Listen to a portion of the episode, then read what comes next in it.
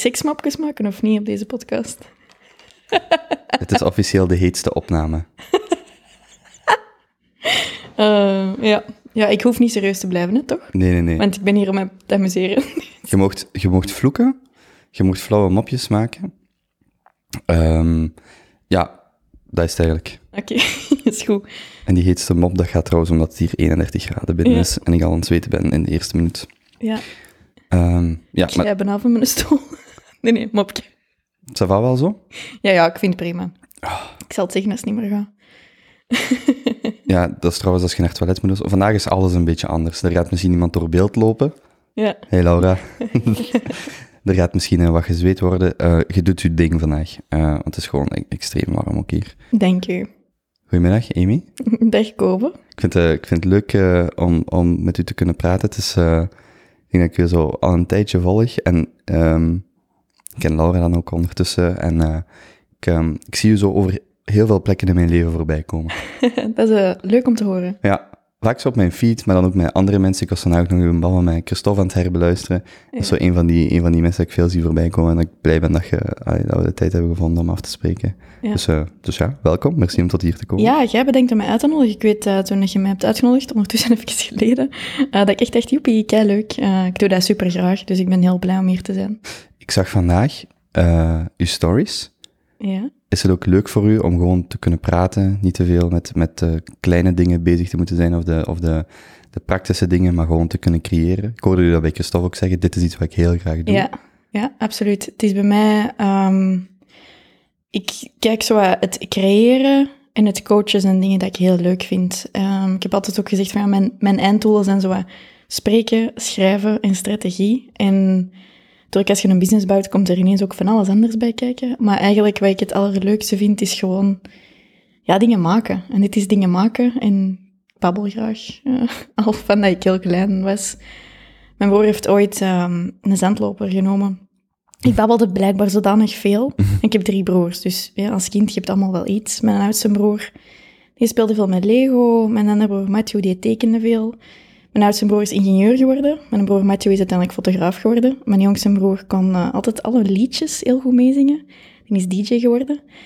En mijn mama lacht er altijd mee van, je wordt wat dat je als kind veel doet. En eh, ik babbelde veel. dus dat is nu mijn beroep. Dus eh, dat is heel fijn. Maar die is ooit ook wel echt bij de dokter geweest toen ik heel klein was. En waar dat ze toen blijkbaar heeft gevraagd van, die babbelt heel de tijd. Kunnen daar niks aan doen. En ik vraag altijd van, hoe was dat dan? Was ik dan zo'n waarom-kind? Van waarom dit of waarom Mhm. dat? Dat was niet. Ik was gewoon heel erg aan het vertellen. En ik doe dat dus nog altijd. Zit jij een van die mensen die tegen zichzelf praat? Hardop? nee. Oké. Jij wel? Ja, en ik ben een van de enigen. We hebben het daar zo in een podcast over gehad. En toen zei ik dat tegen die gasten. En toen heb ik zo'n paar reacties van mensen gehad van, ik doe dat ook. Maar we zijn er blijkbaar met niet zoveel. Maar dat zal waarschijnlijk zijn omdat ik in zo'n groot gezin ben opgegroeid, dat ik dat gewoon niet deed. Hmm. Anders zou ik het misschien wel zijn. Of gaat altijd iemand om tegen te praten? Ja, ook. Hmm. Waarschijnlijk. Hoe oud zit je eigenlijk? 27. Van 92, 93? 93. ja. 93, oké. Je hebt ook eh, pen en papier bij. Ik denk Ja. dat je de eerste gast bent die een, eh, die een nootblok, eh, of een bloknot, of hoe dat, bij heeft. Ja, ik ben heel visueel ingesteld, dus ik, in mijn brein werkt soms ook aan 500 per uur. Dus als jij dan dingen zegt of ik krijg ideeën en dan denk ik, oh, dat wil ik vertellen, dan ga ik dat even opschrijven of dan teken ik dat. Ik zit zo niet te kribbelen of zo, maar Mhm. dat is echt om mijn gedachten te kunnen vasthouden, denk ik. Wat zijn dan types dingen die je anders zou vergeten, die bij je te binnen schieten?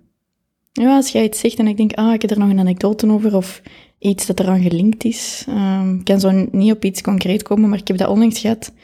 Ik was gast bij een andere podcast en ik was ook de enige dat daar van heel het Mm. panel was aan het schrijven, omdat ik dacht, ik wil niemand niet onderbreken, maar soms denk ik wel van, ah, dit is iets dat voor een luisteraar heel interessant kan zijn. En dan wil ik dat vertellen, dat is zo wat een educator dat dan boven komt. Die, eh, ik ben aan het denken waar, waar we gaan beginnen. Ehm, mm, mm, mm. Misschien gewoon chronologisch. Je bent van Braschaat, Ik ben van Capelle. van Capelle. Ja. Wacht, zeg je niet net dat uw Ah, ja. ouders in Braschaat wonen? Ja, nu wel, maar we, we hebben altijd in Capelle gewoond. Oké. Voor een, voor een niet-Antwerpenaar, hoe ver is Capelle van Braschaat? Dat is basically, 20 kilometer? ja, maar dat is allemaal wel dezelfde buurt. Ah ja, dus Capelle van Antwerpen, sorry, of Capelle van ja, dat is allemaal hetzelfde. Het één Mhm. botnet. Mhm. Je zit daar, je zit daar opge geboren, opgegroeid? Ja, dus ik ben geboren in eh, wat wij noemen Capellenbos. Eh geen officiële regio, gewoon zo. eh, het bos van Capelle. Ehm, en dus altijd in redelijk veel groen gewoond. En daar heb ik ook altijd gewoond, totdat ik op mijn 18 naar Italië ben verhuisd. Ik heb een jaar in Italië gewoond, in Firenze. En dan ben ik terug naar hier gekomen. En dan heb ik ehm, ja, altijd zo regio Capelle Bresslaat gewoond. Nu al een tijd in de stad en nu ga ik terug naar het groen. Wacht, dat jaar in Firenze was een uitwisselingsproject? Of Nee, Erasmus? ehm jij gaat graag diep, hè? Ik zal maar gewoon ineens diep gaan, hè? Hm? ik was heel ongelukkig toen ik 18 was. En ik had eh, een paar moeilijke jaren gehad op school en ik struggelde heel erg met mijn zelfvertrouwen.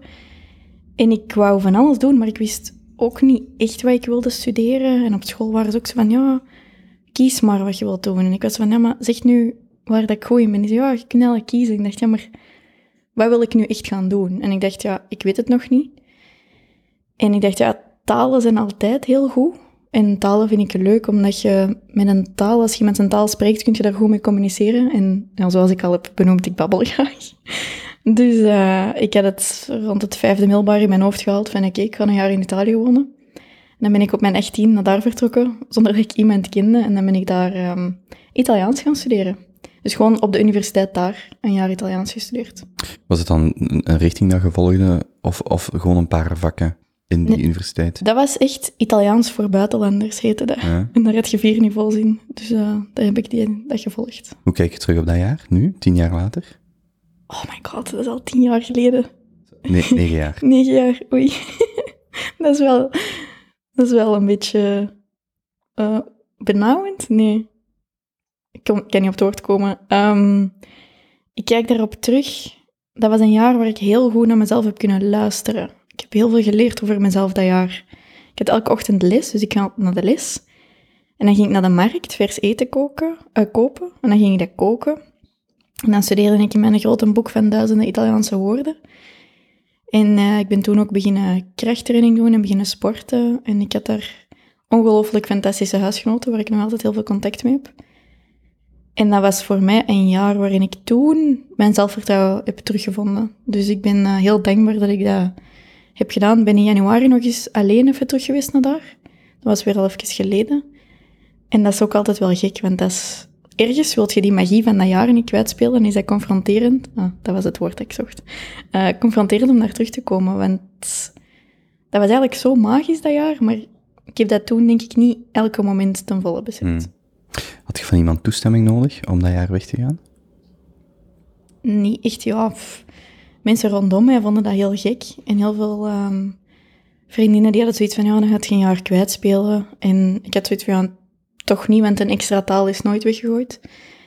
En mijn ouders vonden het eigenlijk prima. Die hebben mij afgezet. Mijn ouders zijn redelijk hard van het, als je iets graag doet, zul het wel goed doen. En je komt er wel. En die vonden dat eigenlijk ook wel goed, dat ik daar ging studeren. Dus Hmm. ja, Hoeveelste kind zijt je trouwens? derde. Derde. Waarom Firenze? Of waarom Italië? Waarom Firenze? Rome, dus ik, eh, daar heb ik heel lang over nagedacht. Ik ben ook ehm, in Rome gaan kijken, Siena, ehm, waar nog? Maar Italië lag wel vast. Ja, omdat ik de Italiaanse taal heel mooi vind. Hmm. En de cultuur, en de mensen, en het eten. Alles eigenlijk. Heb je ook Italiaans bloed? Of van Nee. ergens nog? Nee, Je zou Italiaans... Je, hebt zo, je zult dat nogal gehoord hebben. ik kan overal blenden. In Spanje Ja. denken, ze denken ze dat ik Spaans ben, in Egypte denken ze dat ik Arabisch ben. Dus het maakt echt al niet uit. Hmm. Ehm, dus... ehm, ik ben mijn draad kwijt. Nee? Dus Italië lag vast omdat Ja. je de taal graag wou leren. Ah ja, dus ik vond ehm, Rome... Er zijn heel veel niet-Italianen in Rome. Waardoor dat die stad niet meer is wat dat ze ooit is geweest, denk ik. En ik was echt aan het zoeken naar die typische Italiaanse ervaring. Maar je wilt toch ook wel weer een stad die groot genoeg is. Siena of zo had ook een optie geweest, maar dat is dan weer redelijk klein. En ik heb op een gegeven moment... Dit gaat nu echt heel belachelijk klinken. Ik heb toen besloten, het is een groot genoeg stad als er een Zara en een H&M zijn. Dan weet ik dat ik zojuist in de juiste grootte zit. Maar je bent 18 en je bekijkt de wereld door de lenzen die je hebt. Ja, voilà. Dus, ehm, en dat was perfect in Firenze. Wacht, een kapel op de bos zijn geen Zara en geen H&M, neem ik aan. Nee, ik heb al was absoluut niet. Voilà. Ehm, maar ik vond het toch wel belangrijk dat ik een genoeg wereldervaring had. En, maar toch wel ook dat Italiaanse net. Dus Firenze was een perfect match. Dat is een perfecte stad. Dat is precies een openluchtmuseum, die stad. En ehm, ben daar nog altijd super graag. En er zijn ook wel heel veel uitwisselingsstudenten en zo. Ook veel Amerikanen. Maar ik heb toen mijn eerste semester daar redelijk veel tijd gespendeerd met mensen die Engels spraken. En toen rond kerstmis had ik zoiets van... Oké, als ik nu die taal echt goed wil leren, moet ik echt stoppen met Engels spreken met mensen. En toen heb ik geswitcht, heb ik ook gewoon half van vriendengroep geswitcht. En dacht ik van, het is genoeg, nu ga ik Italiaans praten. Hm. Ook verliefd geworden op Toscane als regio? Absoluut. Ja, ja er zijn eh, heel veel mooie dorpjes en bergjes en van alles en nog waar rond. Ook veel trips genomen toen, met een trein, met studiegenoten, van alles en nog wat gaan doen. Maar je zit wel op een budget op die moment, dus ergens is het jammer dat ik toen niet wat meer geld had. Dan had ik wel wat meer kunnen zien, denk ik. Is je ooit in Luca geweest? Ja, Ik reed eh, een paar weken geleden Yper binnen. De Yperse poort of weet En ze zegt iemand, maar zij, zij kende Luca niet. Ik zeg, dat doet mij denken aan een Ja. stadje in Toscane. Ik zeg, dat is Luca, want daar heb ik zo super mooie van die kleine dorpjes. Ik denk, wow, dat is zo'n mooie regio om te bezoeken. mag ik, Viareggio, Luca, Ja. die, eh, mag ik ook vragen terugstellen aan u? dat was al een vraag, maar dat mag, ja. Nee, Yper, waar, waar dan toen in Yper? Waar vind of Yper top. waarom? Ik ga elk jaar naar Yper. Ja, omdat ik had daar al zoveel van gehoord. En ik wou eigenlijk heel graag tussen 2014 en 18 gaan met, eh met eh, Flanders Fields, allee, met Mhm. de Eerste Wereldoorlog. En dat is er gewoon niet van gekomen, omdat dat, ik heb geen auto. En Ypres is dan zo'n stad, ja, dat is gewoon, dan moet je ofwel met de trein al wat plannen. Maar Ja. ik, er zijn zo dingen dat ik heel graag met een auto doe. Bijvoorbeeld zo wat verder rondrijden. En ook zo die sites daar rond bezoeken. En dan ging ik normaal met iemand eh, een citytrip doen, maar omdat dan er een nieuwe uitbraak begon te komen, hebben we dan dat niet gedaan. En dan zeiden we, oké, we gaan gewoon één dag eh, naar Yper op maandag. Zonder plan eigenlijk, behalve eh, in Flanders Field, het museum Ja. dan te bezoeken. En dan zijn we daar eerst nog wat rondgereden en dan de stad zelf ingegaan. En ik vond dat een, een zeer... Ik dacht dat ik het bezocht had als kind, maar aan hoe dat ik het nu ervaren heb, kan ik mij dat niet herinneren, want dat zou ik nog geweten hebben, dat het zo Ja. leuk was. Ik vond dat echt... Ja, ik, ik ben van Limburg en daar praten mensen vaak heel goed over Hasselt, wat ook een heel leuk Mhm. stadje is. Dan moest ik terug een buitenlander tegenkomen, en- want die zijn qua grootte denk ik gelijkaardig. Ik heb niet opgezocht, maar het lijkt mij zo. Maar ik vond Yper echt super mooi. Heel mooi stadje om zo'n dag of zelfs een paar dagen te Ja. gewoon waar rondhangen. Leuk. Ik doe ehm, elk jaar de rally van Yper met mijn papa. Dat is een oldtimer rally. Ik weet dat er in uw bio rally co-piloot staat. Ah ja, op mijn privé-account. Op je privé-account. Ja, waar anders. Nee, Ik verander mijn bio wel zo om de twee dagen, maar eh, ja, dat staat er inderdaad in. maar ik heb een screenshot genomen. Ik vond het, nu zag er leuk uit. En dat was een van de dingen waar ik wel, wel achterover had. Ja. Dat is trouwens een van de meest dankbare dingen. Er zijn twee dingen die heel leuk zijn. Als iemand een blog heeft, dat geeft u zoveel input, want dan kun je al wat lezen. En meestal op een blog is iemand vrij eerlijk. En hetzelfde met zo'n Instagram bio. Mensen denken daar echt wel goed over. Was- Of de dingen die ze daarin schrijven zijn wel relevant of liggen nauw aan hun hart. Ja. En ik zag dus rally co-piloot. Dus dat is, dat is wat je met je papa doet in, Ja. in, in Yper. Ja, dus eh daar is elk jaar... Allee, er zijn verschillende rallies. Eh, maar wij doen daar... ehm, dat is altijd begin december een oldtimer rally. En zo ben ik, heb ik een beetje een liefde voor Yper ontwikkeld. Nu staat dat ook alweer al vast in mijn agenda. Met mijn team die we deze week nog overlopen van... Dan ben ik er niet, dan kunnen we niks doen. Mhm. Dus ehm, we zijn dat twee jaar geleden beginnen doen. Nu heeft dat natuurlijk even op een lager pitje gestaan. Ook al is dat eigenlijk heel veilig, want je zit gewoon met twee in de auto. Dus je hoeft niemand niet aan te raken of in iemand zijn gezicht te ademen of zo. Ehm, maar ehm, ja, dat is twee jaar geleden begonnen, dat rallyrijden. En ik, heb dat, ik was dat eerst dik tegen mijn goesting aan het doen. Mijn papa wou per se met mijn rally gaan rijden, met, met zijn oldtimer. En ik had zoiets van, Uw papa zat dichter bij de midlife crisis dan jij bij de quarterlife crisis. Want je vindt Ja. elkaar wel op die beide momenten, ja, min of meer. Ja, nu, mijn ouders, ik heb wel met allebei een hele goede band. Mijn ouders zijn, ehm, ik weet dat dat niet hoort op je 27, maar dat zijn echt mijn beste vrienden. ik kom daar gewoon supergoed mee overeen. Ik heb daar ook met allebei al wel wat meegemaakt. En ehm, ik weet dat ik al jaren was aan het zeggen van, ah, ons papa werkt zo hard, hij zou beter een hobby hebben. En uiteindelijk heeft hem dat gevonden in het werken aan auto's en dan rally beginnen rijden. En hij reed dat soms met mijn mama, maar mijn mama vond dat niet leuk. En dan met mijn broer, maar die had dan een gigantische kater. En dan altijd met verschillende co-piloten. En twee jaar geleden was het zo van... In augustus ga jij met mij die rally rijden, wat dan een Two Generations rally is. Dus dat is altijd vader, dochter, vader, zoon, onkel, neef, alleen van die toestanden. En ik zie me nog zitten, ik vertrok toen voor acht weken naar Amerika. Ik ging daar... eh, ik ging op pad, eigenlijk. En ik dacht zo, oh, ik heb hier eigenlijk echt geen tijd voor. Ik zie me nog zo'n leren zak met een laptop erin steken, in die auto stappen en echt zo van, oké, ik doe net aan papa een plezier doen. Maar vier dagen daarna vertrok ik naar Amerika. En het was toen ook allemaal heel druk. We waren toen waarschijnlijk net ook begonnen met Alpha Vrouw, dus ik had net ook twee bedrijven en ik, ik zie me nog zo die zak zo in die auto liggen en zo van, allee, goed. En op weg naar daar, dat was twee uur rijden of zo, naar Arlo, ik was heel de tijd over mijn werk aan het praten. Mijn papa zei, oh ja, dit. En ik zei, ah, wat zou ik met dat doen? Ah, wat zou ik... En die zondag, wij reden terug, vier dagen later. En ik heb niks meer gezegd. Mijn hoofd was gewoon leeg. Ik snapte er absoluut niks van, eerst. Ehm, ik vond dat super moeilijk, maar als je een rally bent aan het rijden, of de soort rallies die dat wij rijden, dat is anders. Weet je, als je Netflix denkt, ja, ik ga Netflixen en dan ontspan ik. Maar dat is niet, want je hoofd blijft eigenlijk gaan, althans bij mij toch. En er is zich iets aan het afspelen. De meeste mensen zitten ook nog tegelijkertijd op je gsm. Maar als je een rally bent aan het rijden, kun je maar één ding tegelijkertijd doen. Je moet je super hard concentreren. Dus je duwt eigenlijk alles uit je hoofd en je steekt daar een hele nieuwe ervaring in. Je komt op super mooie plekken, zoals Iber, Iper, uh, kei mooie velden, steden, landen. En dat is een ongelooflijke quality time met twee. En dat is super plezant. Um, ik kan volgende week naar rally rijden trouwens. En dat is met mijn papa ook wel redelijk uniek dat wij dat samen kunnen mm. doen.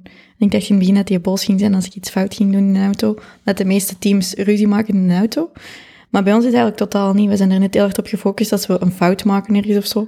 Dat we echt elkaar geruststellen. Of ik voel dat heel hard aan wanneer mijn papa het niet meer weet. Want als co-pilot moet je input geven. En ik, ik voelde je bijna denken van, wat was het nu weer? En dan kan ik zeggen, 200 meter rechts of zo.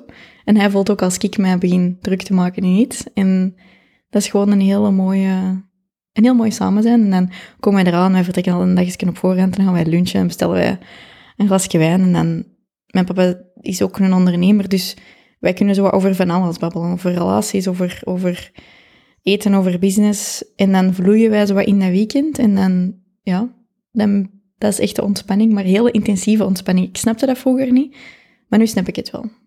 Actieve ontspanning. Ja. Zo waarom veel van die dingen van uh, die shower thoughts of zo, die doorbraken, dat zijn vaak activiteiten waar je zo net voldoende bezig bent om niet uh, niks te doen, maar waar je nog steeds zo ja. uh, je aandacht ergens bij moet houden. En dat is zo type zo rijden, douchen en zo. Ja. Dat is nog iets anders dan wat jij zegt met de rallyrijden. Ja. Die, maar ik begrijp, als je zegt zo van... Je hebt ja, gewoon, zoals op een vliegtuig. Ja, je hebt geen, je hebt geen moeite, je hebt geen ruimte om te veel na te denken over of je, u, of je heet water nog aanstaat thuis Ja. als er een bocht aankomt Ja, of zo. inderdaad. Ah, ja. Of een klif. Of een cliff bijvoorbeeld. Maar zit jij dan louter co-piloot of reist je ook zelf? Nee, dus ik ben co-piloot. Eh, ik heb nu wel, ehm, ik denk er net aan, ik heb met kerstmis wel een slipcursus gekregen van mijn ouders. Ik moet die in Bonn nog eens gaan gebruiken. ook, ik moet altijd mee lachen, want ik heb drie broers, maar ik rijd de rallies met ons papa en ik doe zo alle, bij wijze van spreken, jongensachtige dingen. Ehm, we hebben het wel onlangs, in september hebben we een rally in Italië gereden en toen hebben we wel zoiets gehad van, oké, ik wilde eigenlijk ook echt wel kunnen en, echt heel goed kunnen rijden.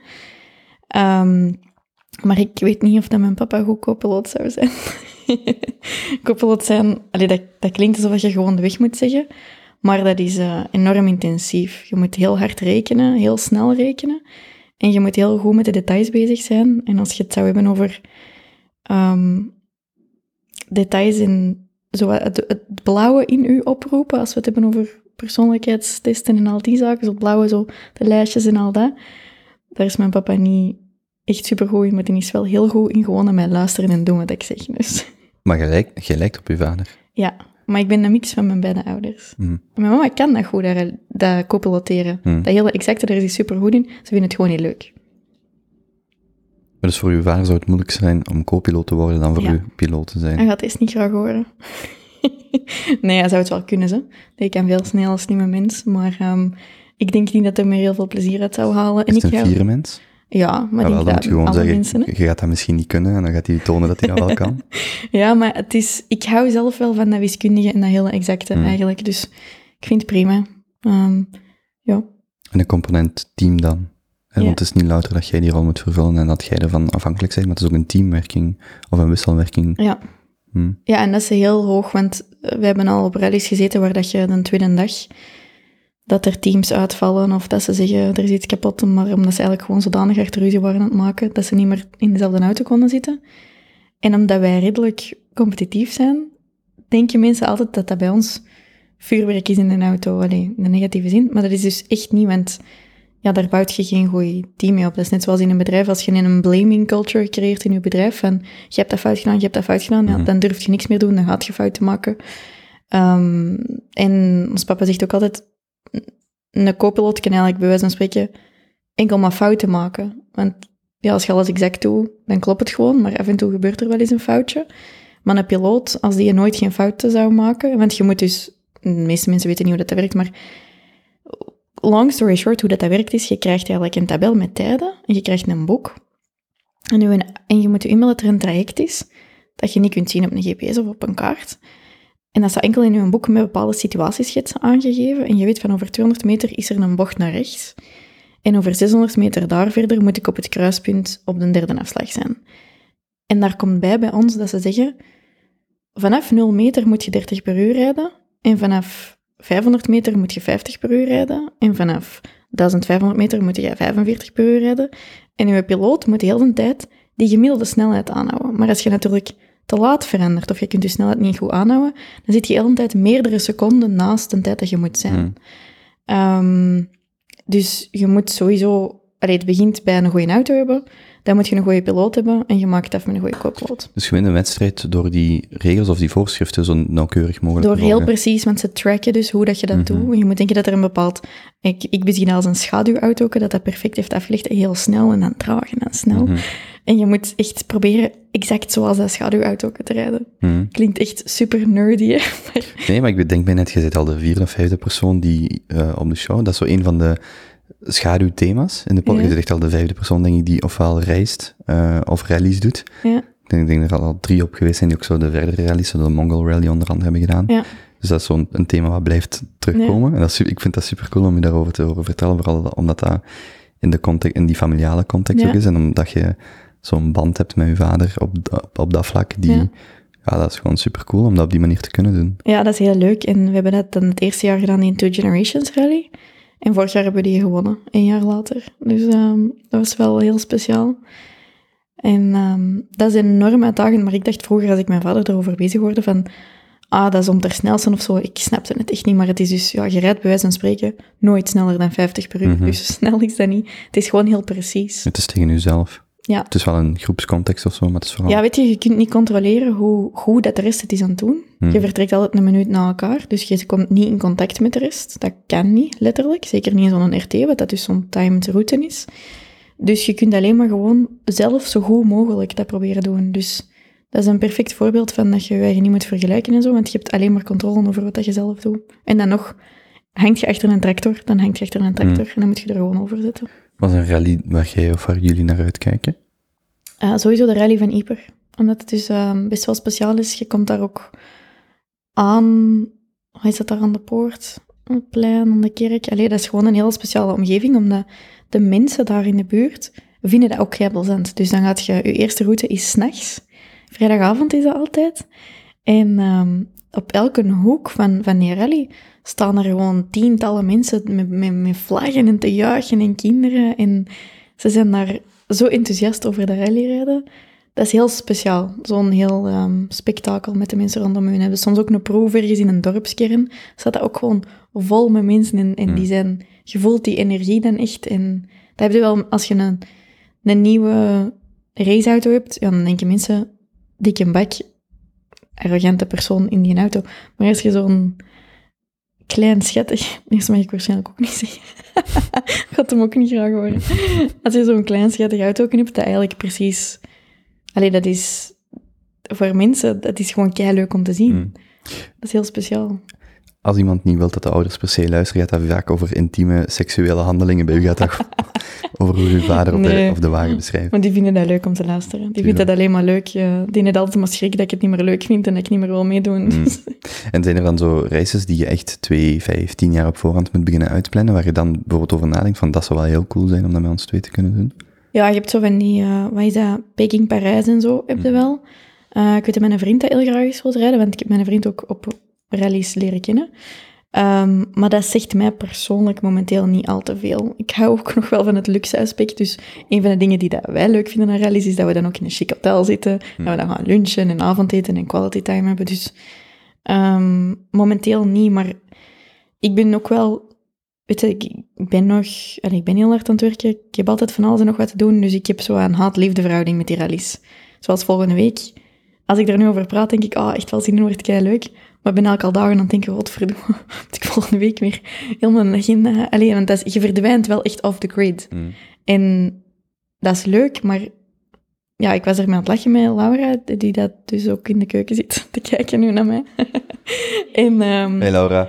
de rest van mijn team, ik, ik voel me er altijd zo wel lastig over. Ja, dan zijn ze echt niet bereikbaar. En dat is niet dat ik dat af en toe doe. Hè. Dat is vaak eh, elke week dat, dat Jessica, ook mijn businesspartner bij Alpha Vrouwen, zoiets heeft van, ze gaan nou weer al op rally.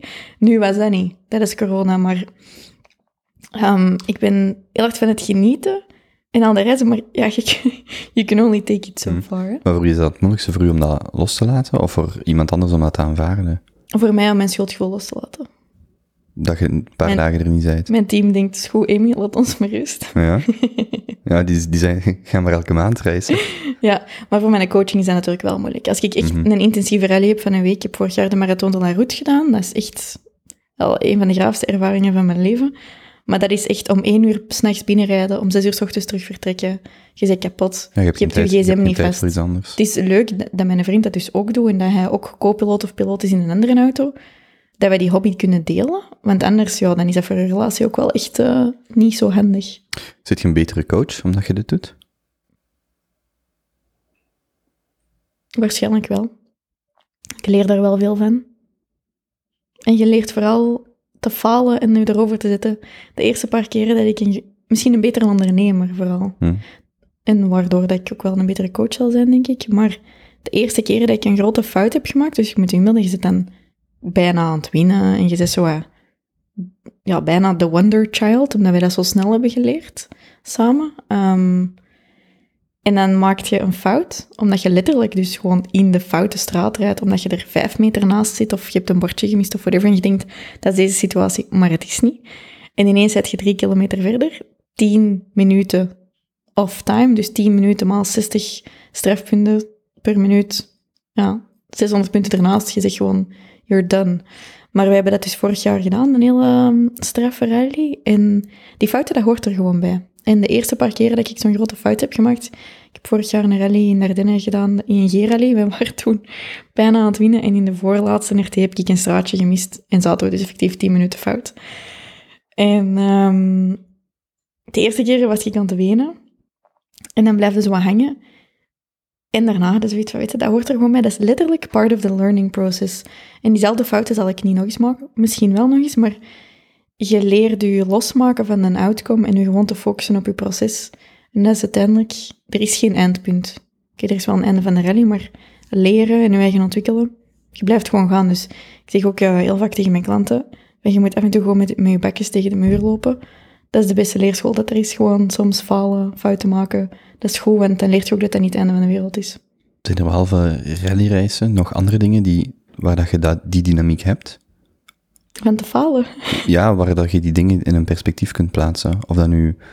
eh, want wat ik hoor zeggen, hoor ik bijvoorbeeld soms eh, een, ehm, lange afstandslopers zeggen van... Topsporters. Ja, ja, maar zelfs ook recreatief, die bijvoorbeeld eh, halve of volledige marathons of lange lopen, die zeggen, het gaat niet om hoe snel je tijd is, bijvoorbeeld een verhouding tot ehm, iemand anders. Het gaat erom hoe jij daarvoor traint en hoe je daar naartoe leeft. En dan nog, op de dag van die eh, marathon is het ineens keihard aan het sneeuwen of aan het regenen Mhm. of whatever. En dat, dat, is, dat is zo'n parallel met, om, de achtergrond van de vraag is, rallyrijden is iets wat niet super toegankelijk is, Ja, maar, maar diezelfde dynamiek vind je ook wel op andere plekken.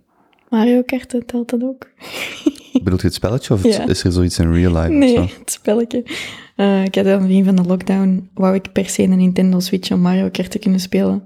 Dat is een heel verhaal geworden. Uiteindelijk heb ik nu twee keer Mario Kart gespeeld. Echt belachelijk. Ehm, nee, ik denk... ehm, momenteel denk ik niet zo per se nog iets heb in mijn leven. Maar ja, mijn onderneming is gewoon de hele tijd een ride of ups en downs, denk ik. Ehm, maar ik denk dat bijvoorbeeld een taal leren ook zoiets is. Je leert dat je denkt, ik kan niet spreken. Je drinkt vijf glazen wijn, ineens kun je dat wel spreken. Dan zult je ook wel fouten maken, maar je trekt je dat gewoon minder aan. En vaak is zo'n typische vraag dat mensen nu stellen van... Wat is je grootste failure geweest in je leven? En ik weet dat niet, omdat ik alles altijd heel snel omzet naar... Ah, daar heb ik van geleerd, dus dat is een opportuniteit. En dat heb ik wel heel hard van ons papa ehm, geleerd. En dat is dus wel iets, dat is al lang voor die rallies.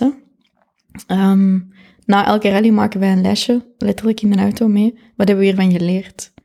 Niet, wat hebben we fout gedaan en waar moeten we van in een hoekje gaan zitten wenen, maar gewoon, wat hebben we hiervan geleerd en wat wil dat zeggen voor de volgende keer? En dat is echt zo in notes, een lijst van drie pagina's.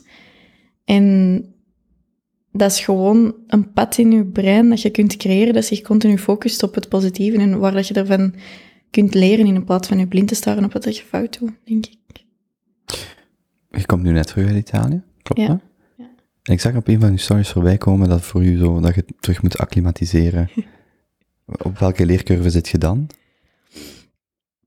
Acclimatiseren aan thuis zijn? Ja, ik zag dat op je stories voorbij komen dat je zo al, terug in een stress had. Ja, ik heb de neiging om zo, weg te lopen. zo interpreteerde ik dat. Ja, ja, nee, dat is ook... eh, ik deel dat ook. Eh, ik, ik wist dat je dat ging zien. Ehm, het is niet daarom zo, maar ik wist wel dat je er iets van ging zeggen. Ehm, ik heb... Ik doe altijd graag veel. Ik heb, graag, ik heb ook, ook voor graag... Allee, over veel dingen is ook graag controle en van alles en nog wat. En tegelijkertijd loop ik er ook soms graag van weg. Dus in het verleden heb ik altijd heel veel gereisd. En altijd zo van, ah, oké, ik- bol het dan. Hè. En die fysieke afstand, ook al kan ik van overal werken, die fysieke afstand helpt omdat mensen dan automatisch weten van, ze is daar, dus we laten ze meer met rust. Of, vertaald naar mijn eigen gevoel, ik trek me dat minder aan dat ik niet bereikbaar ben, want dat is logisch. En van wat ik thuis ben, heb ik het... ehm, het is echt een luxe probleem, zo, maar ik, heb een ongelooflijk leuke omgeving. Ik heb superveel leuke vrienden. Ik heb twee fantastische teams, ehm, een fantastische businesspartner. Ik heb topouders, vriendinnen, mijn vriend, plus kindjes, al wat je wilt. Maar ehm, ik ben ook heel graag alleen. En ik heb het heel moeilijk altijd met veel prikkels. Dus, maar ik doe mijn eigen dat ook aan. Dus ik doe ook altijd heel veel. Ehm, en ik plan dat dan allemaal in, want dat is dat, dat hele visionaire in mij dat denkt, ja, dat is allemaal fantastisch, zo'n beetje high sensation seeker. En dan denk ik zo, oh, ik ben moe, ik ben overprikkeld. En denk dat dat een levenslange les voor mij gaat zijn, om de, zoals mijn coach zou zeggen, de worth it activities te doen. En om niet alles gewoon vol te rammen. Ehm, ik vind dat gewoon moeilijk. Welke stappen moet je daar dan nog zetten? In uw hoofd? nog veel meer met bewustzijn van wat dat echt de moeite waard is. Ik denk dat dat net is zoals dat ik vroeger een bepaald stuk van mijn job ben gestopt. En dat was niet omdat ik dat niet graag deed, maar dat was gewoon omdat dat niet het graagste was wat ik deed. Ja, als je met je multipassioneel bent, denk ik dat er vaak veel zaken zijn. En ik ben graag bij mijn vrienden, maar ik ben ook graag alleen. Waar krijg ik het meeste energie van, bij wijze van spreken. Dus ik denk, allee, alles start en begint bij jezelf kennen. En ik denk dat, dat, dat ik daar gewoon mij nog veel meer bewust van moet zijn. En bij mij is eh, praktisch, ik heb gewoon nood aan breaks. En aan nee zeggen. Dat heb jij ook ondervonden. Ik zei, oh nee, nee. Ehm, ik, eh, mijn hoofd is vaak sterker dan mijn lichaam. Ik kan enorm veel aan en enorm veel stress aan, maar dat wil niet zeggen dat mijn lichaam het daarmee eens is. Dus nu hebben wij bijvoorbeeld eh, ervoor gezorgd dat ik mijn agenda niet meer beheer. Dat is onze oplossing. Want dan is aan mij ligt, denk ik, joepie, ik ga dat allemaal doen. Maar als mijn team mijn agenda beheert, hebben die een, een set van regels en die weten van als we deze doen, dan gaat Amy over haar limiet. Maar als we daar binnen blijven, is Amy in haar joy zone. Joy zone, dat is een leuk woord. Dat kunnen we misschien gebruiken. Maar waar komt dan de stress bijvoorbeeld? Je zit nu net terug.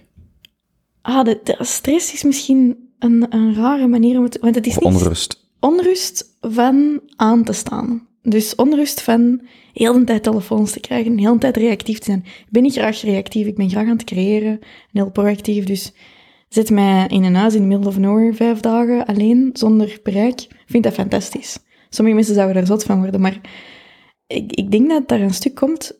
Ik, ik val altijd terug op mijn setpoint. En dat is wat die onrust creëren. En ik ben me eigen aan het proberen aanleren van dat dat niet mijn setpoint hoeft te zijn, maar vroeger had je dat ook bijvoorbeeld. Hè. Ik ben opgegroeid met drie broers. Er was ook altijd keiveel volk bij ons thuis.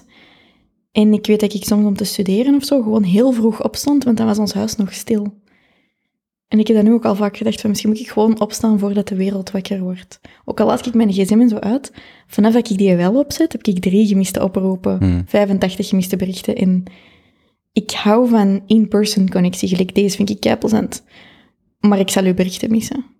Ik zie dat gewoon. Ik ben the worst reachable person on the planet, bij wijze van spreken. Maar dat komt zo niet over, omdat ik bijvoorbeeld wel heel graag informatie push. Dus ik maak heel graag video's en podcasts en stories. Maar ik ben niet graag continu in interactie. Want for some reason vergt dat energie van mij. Wat is voor u de kern van waarom jij content maakt of communiceert of vertelt? Noden. Dus enerzijds natuurlijk vanuit mijn eigen ervaring, maar kijk altijd naar wat is er nodig bij mensen. Of wat voel ik. En dan ga ik daar oplossingen voor zoeken. Meestal. En oftewel is dat mijn eigen verhaal, ofwel is dat puur wat mijn klanten nodig hebben en dan maak ik daar dingen rond. Mhm. Maar elk programma, elk coachingprogramma, elk product dat ik ooit heb gemaakt, de succesvolle zijn vertrokken vanuit een nood. De onsuccesvolle zijn vertrokken vanuit mijn ego. Mocht uw ego niet uw business laten runnen. Hmm. Oké, maar wacht. Wa- Wat zijn dan vandaag de dingen waar jij energie van krijgt? Die je geeft of doet? Ik vind deze heel leuk. Maar dat doet je niet elke dag. Oh, tenzij je je eigen podcast bijvoorbeeld bedoelt. Ehm, ja, of live gaan, of coachinggesprekken met mensen. Ehm, alles wat dat ja, maken is. Hm. Dat vind ik heel plezant. En, en met mensen breakthroughs kunnen doen, wat vind ik niet leuk. Brieven opdoen, administratie, e-mails.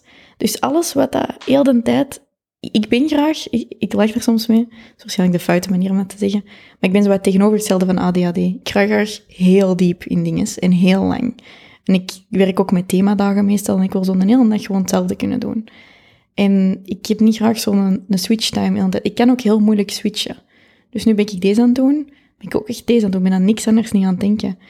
En dat is zo'n beetje heel het zone of genius aspect, denk ik. Waar haalt je zelf energie uit? Ja, bij mij is dat dat. En dat kan ook zijn uren aan een stuk slides maken of, of teksten schrijven of ja, spreken en schrijven. Dat is wat ik daar straks zei. Die, ehm, die keuze van Italië, hè? Mhm. Uh, nee, wacht, wacht, nee, want dat zijn eigenlijk twee vragen. Zijn, is er vandaag iemand waar je naar kijkt en denkt, zo wil, ik, zo wil ik dat ook graag doen? Of die persoon heeft zijn of haar leven zo dusdanig op orde, ik denk, dat vind ik wel heel cool. Ehm, mijn mentor, ehm, dus mijn eigen business coach, die doet dat wel goed. Wacht, Sarah, Sarah is uw mentor Dat is mijn, life coach? nee, dat is mijn life coach en ondertussen very good friend. Hm. Ehm, Sabrina Philip is momenteel mijn business coach. En die is jonger dan ik ben. En die woont in Schotland met haar vriend. Die een familie woont voorbij de andere kant van de wereld. Dus die hebben dat zo wat ingebouwd. Maar dat is, zo, dat is een beetje hetzelfde effect als dat ik het zou afbollen met een vriend en op een eiland gaan zitten. Maar ik denk wel dat dat zou werken voor mij. Ehm, maar ik ben ook... Mijn gelukkigste momenten zijn ook wanneer dat ik in de tuin zit bij mijn nicht en met die haar kindjes met een glas rosé en dat die zijn aan het spelen. Of dat ik met mijn ouders dingen ben aan het doen of met mijn broers. Dus ik denk dat het, het, het sociale en het introverte soms een beetje een warzone hebben Hmm. bij mij. Heb je dan een eh, gulden middenweg als je in Braschaat gaat wonen? Ja. Weg, weg vanuit Antwerpen? Ja, ik denk dat ik daar... eh, fysieke locatie is ook heel belangrijk voor mij. Dus ruimte rond mij hebben en rust. En, ehm, dus mijn vriend heeft twee kindjes. Dat is uiteraard een aanpassing. Eh, ik zie die heel graag. Maar momenteel wonen we in een appartement. En dat is een mooi groot appartement. Maar dat is wel één grote open ruimte. Hmm. Buiten de slaapkamers. En Hoe oud zijn zij? eh, zes en tien. Hm. Ja. Dus eh, daar is er echt heel veel plek. En dan ga ik een soundroom kunnen maken, een apart kantoor. En er is een keuken, is er een speelkamer voor de kinderen en van alles en nog wat. En puur fysieke ruimte, dat is ook iets dat ik gewoon nodig heb. Ik hoef niet... Ik, ik wil niet per se in een groot gaan zitten all by myself. Ik vind het leuk om te voelen dat er mensen rondom mij zijn. Maar ik vind het wel leuk dat ik niet, als ik een telefoon moet doen of een podcast eh, ga opnemen, dat dat moet in de slaapkamer. Ik wil dat graag allemaal afbakenen. En ik weet gewoon dat die, die fysieke rust gaat mij ook helpen. Dat is net zoals als ik een gigantische rommel maak, wat bijna altijd is. eh, dat helpt mij ook niet. ik thrive gewoon beter als ik whitespace creëer. En die whitespace kun je fysiek dus ook creëren. Dus dat gaat zeker helpen. Ik denk dat dat perfect voor mij gaat zijn. Dicht bij alles als ik wil, Hm. maar ik kan me ook heel makkelijk terugtrekken. Hm. En ik vind het ook leuk als mensen naar mij kunnen komen. Dus ik doe graag feestjes en zo mega sociale dingen, maar daarna is iedereen ook terug weg. Mhm. dat je denkt kunt buitenschatten. Ja. Hm, klinkt herkenbaar. Ja. Mm, Die, als je dan naar Italië ging, was dat iets wat volledig uit jezelf kwam, of zag je dat mensen rondom je ook doen? Ah, dat kwam uit mezelf. Ik ga altijd graag zo wat tegenovergestelde doen van andere mensen. Denk ik. Ik weet niet, dat is gewoon al zo lang geleden. Ik wou dat gewoon doen. Ja. En je hebt daar niet bij een gastgezin gezeten, of wel? Nee, ik ben ehm, een maand voor ik naar daar verhuisde, dus mijn school lag al vast, maar dan moest ik een appartement gaan zoeken. Dan heb ik een, city- een citytrip gedaan met mijn mama. We allemaal panden gaan bezoeken. Trok allemaal op niks. En dan kwamen wij ergens in het centrum in zo heel, een van de oudste straten. In een krottig trappenhal met honderd trappen en we kwamen boven. En dat was een terras en daar stonden allemaal kleine bloemetjes, die dat ook ehm, altijd in een tuin waren van de andere plek in Italië waar ik met mijn ouders als kind altijd naartoe ging. Ik her- kende toen die bloemetjes. En er was een Italiaan van tien jaar ouder dan ik ben, Giuseppe, en die zei, ah, buonasera. En er was een hele barbecue aan de gang. Er was een gigantisch groot terras en dat appartementje was eigenlijk heel klein. Dus we hadden zoiets van, deze is tof, maar ook wel, wat is deze? en er was een kamer vrij en dus hij zat in die andere kamer en dan kwam er een Nederlands meisje in de andere kamer. En we hadden echt alleen maar een klein keukentje, een klein badkamertje in die drie kamers. En onze living was eigenlijk het terras met vol zicht op de Duomo.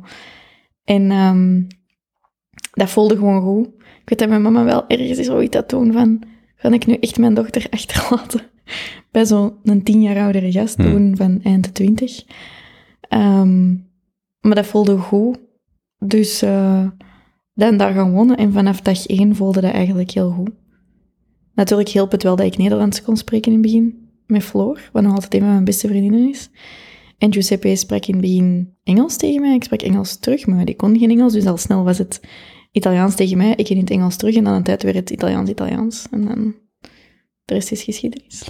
Hoe goed is het Italiaans vandaag nog? Heel goed. Oké.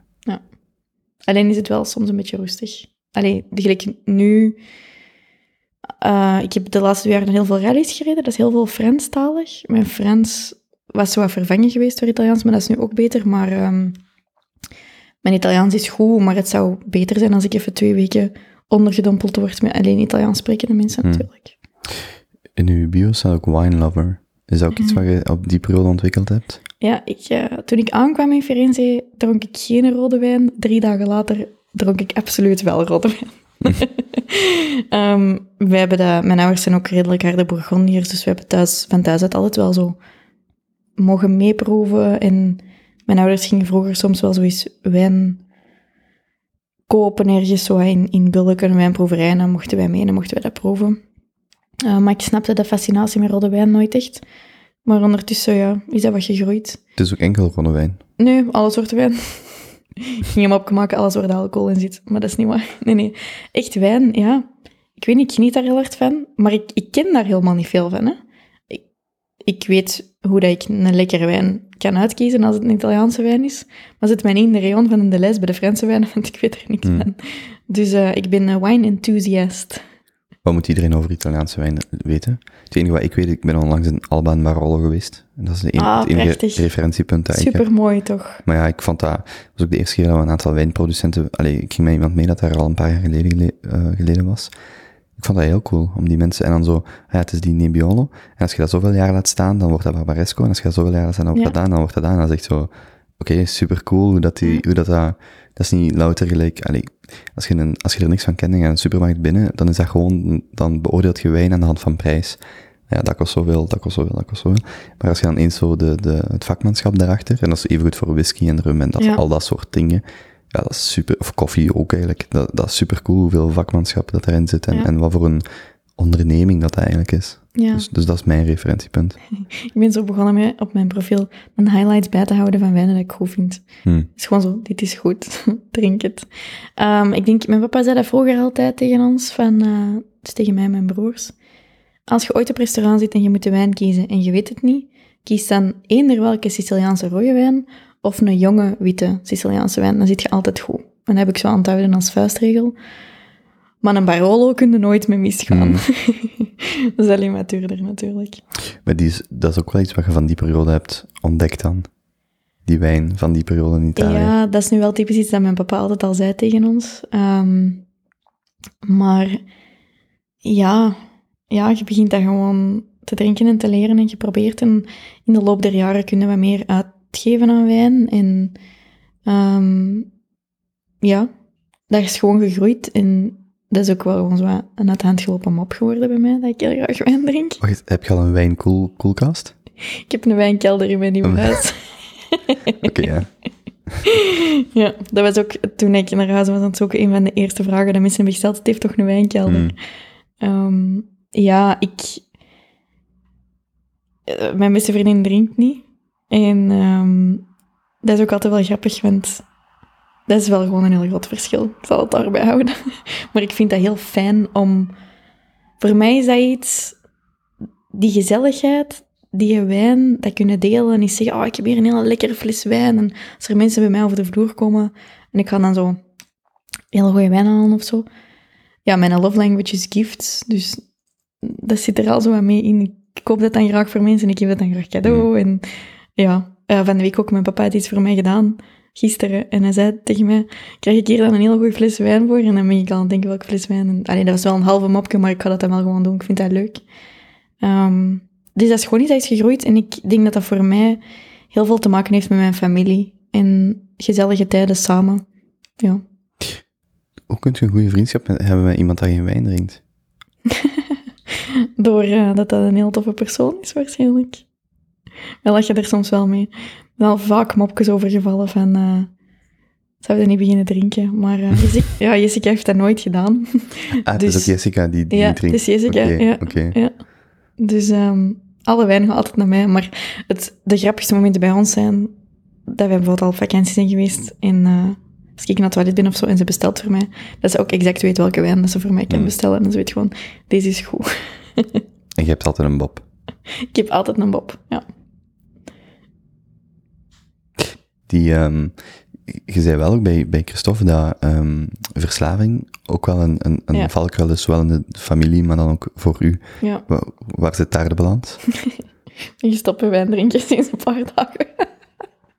nee, ehm, de balans... Maar je stopt voor, voor een week. Nee, gewoon. Ik ga gewoon wat minder en even. Het is even Ah, dus goed niet geweest. gestopt, maar gewoon... Nee, de lockdown was gewoon... There was a lot of wine involved de laatste tijd. En Hmm. zeker nu, net op verlof met mijn broers. Ik denk altijd dat ik snel drink, maar als je dan aan tafel zit met Hmm. de rest van mijn familie, that's a whole other story. Ik heb eh, gisteren beseft dat ik over 60 dagen verjarig ben, 29, dus ik ga nu 60 dagen ook geen alcohol, want het is de laatste 4, 5 maanden gewoon, eh ja, degoutant wel. Ja, ik had zoiets een poll gedaan op mijn stories en ik dacht, wow, iedereen is toch wel meer aan het drinken nu, zeker. Hm. Maar toch ook wel de helft van de mensen veel minder. En ik zo, hoe doe je dat? Nee joh, ik snap dat niet. Er is toch niks zo makkelijk als een flesje opentrekken en dan zo, oeps, Ja. is die al leeg? Ja, vooral omdat er... eh, bij mij zou ik... Ik mag ook van alles en nog wat niet eten. En wijn was, was zo het enige voor mij dat zo... Ja, zo'n beetje een, een guilty pleasure. Niet dat je er guilty over moet voelen, maar... Ja, dat was dan mijn dessert. Wanneer iemand anders dan een lactosegevuld ijsje eet, drink ik dan een glas wijn. Maar Mhm. dat is wel de laatste tijd, als je zoveel binnen zit, werd dat wel een beetje te veel. Ehm, waar zit die in balans? Ik weet niet of ik het toen bij Christophe op zijn podcast ook heb gezegd, maar ik ga dus overwegend niet drinken als ik ehm me slecht voel. Ik heb toen ook in Italië trouwens een paar maanden geen eh, wijn gedronken, want er was toen wat familiale dingen bezig. En ik heb toen één avond twee zodanig veel gedronken dat ik daarna dacht, deze is niet goed. En dan, ik, ja, dan heb ik dat ook gewoon niet meer gedaan. dacht, oei, als dat gebeurt als je zet en als je te veel gedronken hebt, dat is geen goed teken. Ehm, Wat gebeurde er dan? ik weet niet, ik, was, ik had gewoon echt, ik herinner me niks meer en ik was ook echt super verdrietig en beginnen wenen en zo. En dat ben ik niet. En ik weet dat Hmm. sommige mensen echt totaal veranderen als ze drinken, maar ik ken niet. Ik word gewoon zo'n meer heightened version of myself en nog wat bubblier en luider en, en grappiger, maar ik weet niet of dat dan echt zo is. En mijn talen vloeien echt goed dan. Is dat zo? Ik heb ze nog niet dronken meegemaakt. Oké, dat, dat gaan we gewoon eens regelen. Ja. Ehm, maar dus ja, mijn familie, de meeste van ons, die, wij hebben wel zo een neck to get addicted. Ik en mijn broers, we hebben dat allemaal. Wij kunnen ook heel makkelijk heel obsessief mee bezig zijn. Mm. En ik denk dat dat zo wat dat verslavingsachtige is. En ehm, ik ben me daar gewoon oprecht bewust van. Dus als ik het nu... Als ik dat begin te voelen, en ik kan dat echt voelen, als dat echt zoiets wordt dat dat bij wijze van spreken sterker is dan uw rationele gedachten, dan denk ik, ah, dat is een teken, dat is niet goed. Dan moet je even een stapje terug doen. Is er vooral alcohol bij? Dat is een tijd ook eten geweest, denk ik. Ik heb ook heel lang gestruggeld met emotioneel eten. En ik denk dat dat een beetje in hetzelfde straatje past.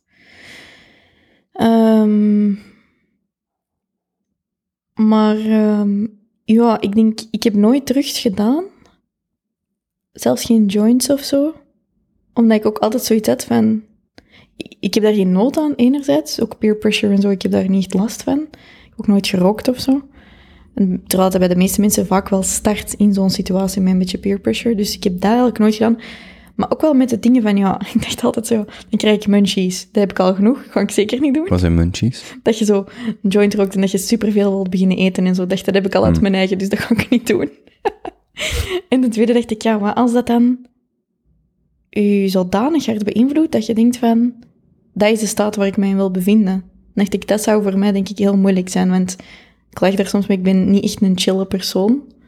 Ik, lag daar dus met Laura ook mee. Laura is veel chiller dan ik ben. Nu, ik denk dat dat een beetje een limiting belief is. Ik denk eigenlijk dat ik wel een pak chiller kan zijn. Ik ben er al ben er mee bezig. Ehm, maar ik heb daar, denk ik, ook altijd gewoon wel zoiets van... Ja, altijd een beetje schrik voor gehad ook, denk ik.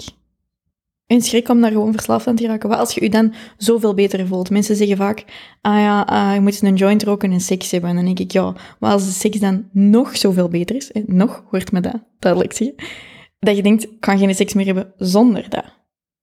Dat is zo'n beetje zoals vanaf dat je begint te schminken, kom je niet meer buiten zonder schmink. Ja, dat is ook niet goed. Hmm. Dus ik ben niet graag afhankelijk van externe zaken.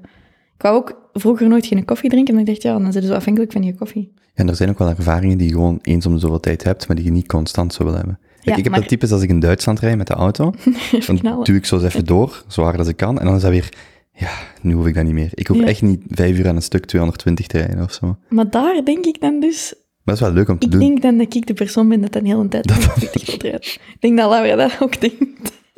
Ja, Laura klinkt ja. Oké, ja, nee, dan is dat, dat is inderdaad. En ik denk echt, allee, maar het ding is, ik heb het nooit niet zo ver laten komen dat het een issue is, maar dat is ergens iets, een instinct dat ik weet. Mijn nicht is ook psychologe, die heeft dat een beetje hetzelfde. Ehm, wij kunnen er dus ook over praten, we zijn ons er allebei gewoon bewust van. En wij laten dat dus ook niet te ver komen, maar ja, I think that could be me. Maar voelt dat als een gevecht waar je niet kunt winnen? Nee, Wat nee ik denk dat ik gewoon very self-aware ben, waardoor dat, dat oké is. Maar ook wel omdat ik altijd aan mijn eigen blijf werken. Dus. Maar ja, ik moet niet, ik bedoel, je moet het ook niet gaan uitlokken. Als je je super slecht voelt, dat is wel moeilijk. Je hebt altijd een beetje een duiveltje in jezelf. En ik heb ooit geleerd van je kunt, you can ride the wave. Dus je kunt er ook voor kiezen om dat duiveltje te laten praten. Ik had dat in een tijd met dat emotioneel eten. Die stem was wel echt bijna sterker dan mezelf. En dat is ook wanneer dat ze zeggen, wanneer heb je echt een probleem? Als het echt sterker is dan dat je zelf, dan dat de rationele zelf op die moment nog kan zijn. En toen heb ik heel hard op die rand gebalanceerd van, hoe erg is dit? En hoe groot probleem is dit? Ehm, ik heb daar toen heel veel over bijgeleerd en er ook hulp voor gezocht, zodat dat niet verder zou gaan. En, ehm, maar met alcohol of zo, ik kan er nu mee lachen. Mijn mama denkt misschien zuipschuit. Die maakt er soms wel een mopje over. Mijn mama heeft het dus ook niet. Het is de andere kant van de familie Hmm. waar dat we het hebben. Maar met alcohol of zo heb ik daar niet stress voor. Maar gelijk met drugs dan... Ik denk wel niet dat het de angst is dat me ervoor tegenhoudt. Het is gewoon... Ik denk dan meer zoiets van, ik wil dan die fantastische ervaringen zo in mijn leven gaan creëren. Of die gevoelens zo gaan creëren en ik hoef dat... Ik heb daar niet per se behoefte aan om uit die realiteit weg te stappen of zo. Ik weet ook niet wat dat, of dat, dat is wat dat mensen doen, hè. Ik ben nu gewoon echt aan het filosoferen. I really don't know. Je moet ook niet naar mij kijken. Ofwel, dat weet ik niet. Dat weet ik niet. Nee. Kijk naar Ruben. Ehm, maar gaat bij u ook niet heel vaak om die controle los te laten? Ja. Ja, want dat is toch wat je nu beschrijft. Ja, maar daar kan Laura wel iets over zeggen. Mensen, ik, ik weet bij mij... Dus controle is uw, ehm, uw plekmiddel voor u onveilig te voelen. En ik heb mij in mijn leven al heel veel onveilig gevoeld. Dus controle is inderdaad iets dat een... Heel veel mensen zeggen, ja, ik ben een control freak of whatever. Bij mij is dat... Ik ben lang ziek geweest als kind, waarbij dat je letterlijk geen controle hebt over wat er gebeurt. Want ja, je bent tien jaar, je bent ziek, je kunt niet naar school, je voelt je niet goed, je hebt pijn. Niemand kan je helpen. Ik ben maanden, allee, ik ben een paar jaar ziek geweest toen. Ehm, dat is een heel onveilig gevoel. Mijn ouders hebben heel veel financiële moeilijkheden gehad. ehm, enkele jaren terug. Dat is ook een heel onveilig gevoel als kind. Dus hoe heb ik daar altijd mee omgegaan? Eh, toen ik tien was, heb ik... Ja, ja, ik weet niet zo goed of je dat als OCD mocht beschrijven, maar ik had het toen zodanig moeilijk daarmee, wat logisch is als tienjarige. Ja, en als ik dan de deur buiten liep, dan had ik misschien wel vijf keer de deur klinkvest. Dus heb ik trouwens nog nooit aan niemand niet verteld, denk ik zo, online. Ehm, als ik een kaart vastzette, moest ik die misschien soms acht keer omdraaien of zo. Dat waren echt van die typische uitingen om ergens controle over Hmm. te krijgen, omdat je niks kunt controleren. Ja, dat is toch een stukje rust in die chaos. Ja, dus die rust vinden. Ehm, maar wat dat ik... En dan met die financiën is dat net hetzelfde nu. Dat zijn twee zaken die mij net heel hard hebben gedreven om te staan waar dat ik nu sta, denk ik. Maar tegelijkertijd ben ik daar momenteel, dat weet Laura ook, dat weet mijn team en mijn, mijn dichte omgeving ook, heel hard mee bezig met om heel veel stappen terug te doen en te zeggen van, het is oké, ik ben veilig. Wat er ook gebeurt, ik ben al veilig. Die veiligheid is al gecreëerd geweest. Uh, maar bijvoorbeeld in mijn bedrijf, ik kan wel controle loslaten. In mijn relatie, ik kan wel controle loslaten. Maar ik ben wel een heel sterk persoon. Dus ik kan ook wel makkelijk overheersen. Als, dat, als ik dat wil. Als ik in een Laura meeting binnenval. Heb je als kind wel ooit uh, diagnose gehad van depressie? Ja. Toen ik tien jaar was. Um, daarna ben ik ziek geworden fysiek. Dus ik, uh, ik, heb daar onlangs heel veel mee bezig geweest. En ik denk... Uh, mijn mama, haar beste vriendin, is gestorven rond die tijd. Beetje daarvoor. En dat was ook de mama van mijn beste vriendinnen. Dus ik heb dat van heel dichtbij heel bewust meegemaakt. En een tijd daarna ben ik, heb ik uh, een depressie gehad. Als tienjarige. Dat was voordat ze ook met hoogsensitiviteit en zo bezig waren. Dat, ben toen naar een psycholoog geweest een tijd. En daarna ben ik dus ook fysiek ziek geworden. En dat was effectief echt een ontsteking in mijn lichaam die dat ze heel lang niet hebben gevonden. En ik denk dat dat wel allemaal aan elkaar hangt. Maar um, er zijn natuurlijk niet veel tienjarigen met depressie. Dus dat is ook iets dat ook wel, ook dat zit wel bij ons in ons DNA, aan beide kanten van onze familie. Dus ook daar ben ik mij gewoon bewust van. En ik heb um, best wel veel mensen in mijn omgeving die het moeilijk hebben. En ik heb het een paar jaar geleden ook heel moeilijk gehad en, en heel dicht tegen een burn-out aangezeten. En heel weinig zelfvertrouwen gehad en alles wat dat je maar wilt. En ik heb de grootste tipping point voor mij daarin een paar jaar geleden is geweest van dat ik geen external circumstances, dus niemand in mijn omgeving meer wou blamen voor iets of wat van ongeluk of van wat er was gebeurd. En dat ik echt zoiets had van, als ik echt gelukkig wil zijn in mijn leven, dan moet ik echt 100% verantwoordelijkheid nemen over hoe ik mezelf voel. Bijna een burn-out of niet, uh, depressie in mijn DNA of niet, dan gaat het altijd up to me zijn om ervoor te zorgen dat ik gelukkig kan zijn. Is dat gemakkelijk? Niet altijd. Nee. Mijn broers hebben het er ook niet altijd gemakkelijk mee. Maar ik ben wel trots op hoe hard ik aan mijn eigen heb gewerkt. En mentaal hoe veel verder ik sta. En hoe goed ik weet wat mijn triggers zijn en wat, wat voor support ik nodig heb. Ik heb gewoon een ongelooflijk supportsysteem rond mij gebouwd. Um, en dat doet heel veel. Naar uw gevoel vandaag draagt je nog veel bagage mee uit het verleden? Ja. Ik ben gisteren ergens geweest. Op, op een schaal van 1 tot 10 was veel? Hmm. Of van 1 tot Je mag 100, niet 7 zeggen, zeker? Of van 1 tot 100, als dat makkelijker is. Nee, ik denk... Um, ik denk dat ik heel sterk ben en mentaal heel sterk ben, maar ik denk dat het nog in mijn lijf zit. En ik denk het nog niet heb losgelaten. En dat is een beetje het ding. Ik zie het, dat het er is. En ik sta al heel ver, maar het moet nog volledig echt verwerkt worden. Um, dus ik zou zeggen een 6. Maar je zou dat wel op een 0 willen hebben of zo. Maar ja, dat kan niet. Iedereen heeft issues. Uw blik is ook zo very hard to read. Hè? Ik ben een heel expressief persoon, dus ik kan graag zien aan uw gezicht hoe dat je reageert. Je hebt gewoon zo'n grijns. Lastig.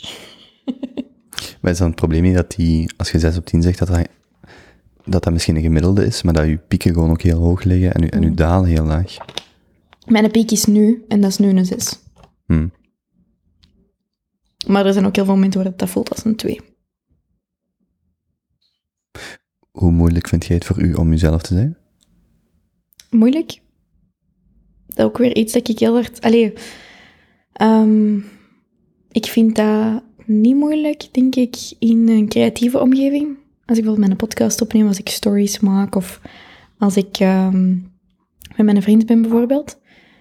Maar wat er bij mij een beetje een blessing en een curse is, denk ik, is dat ik veel empathie heb en veel voel. En als ik een kamer binnenwandel, en dus ook in mijn gezin bijvoorbeeld, heel snel analyseren wat het er met iedereen is. Soms ook de foute assumpties waarschijnlijk. En dat ik mij daar dan aan aanpas. Een heel goed voorbeeld is een, uh, een tijd geleden. Mijn nicht is bevallen voor mijn petekind. Maxence. Even een shout-out naar de baby. en um, ik, was, ik voelde me redelijk dik. En ik was bij hun in de tuin.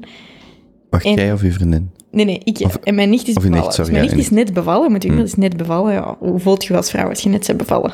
All the feelings, hè. Hmm. Ik voel me gewoon dik, in general. Op die moment, hè. Ik was wel hormonaal en lockdown en niet bewogen en allee.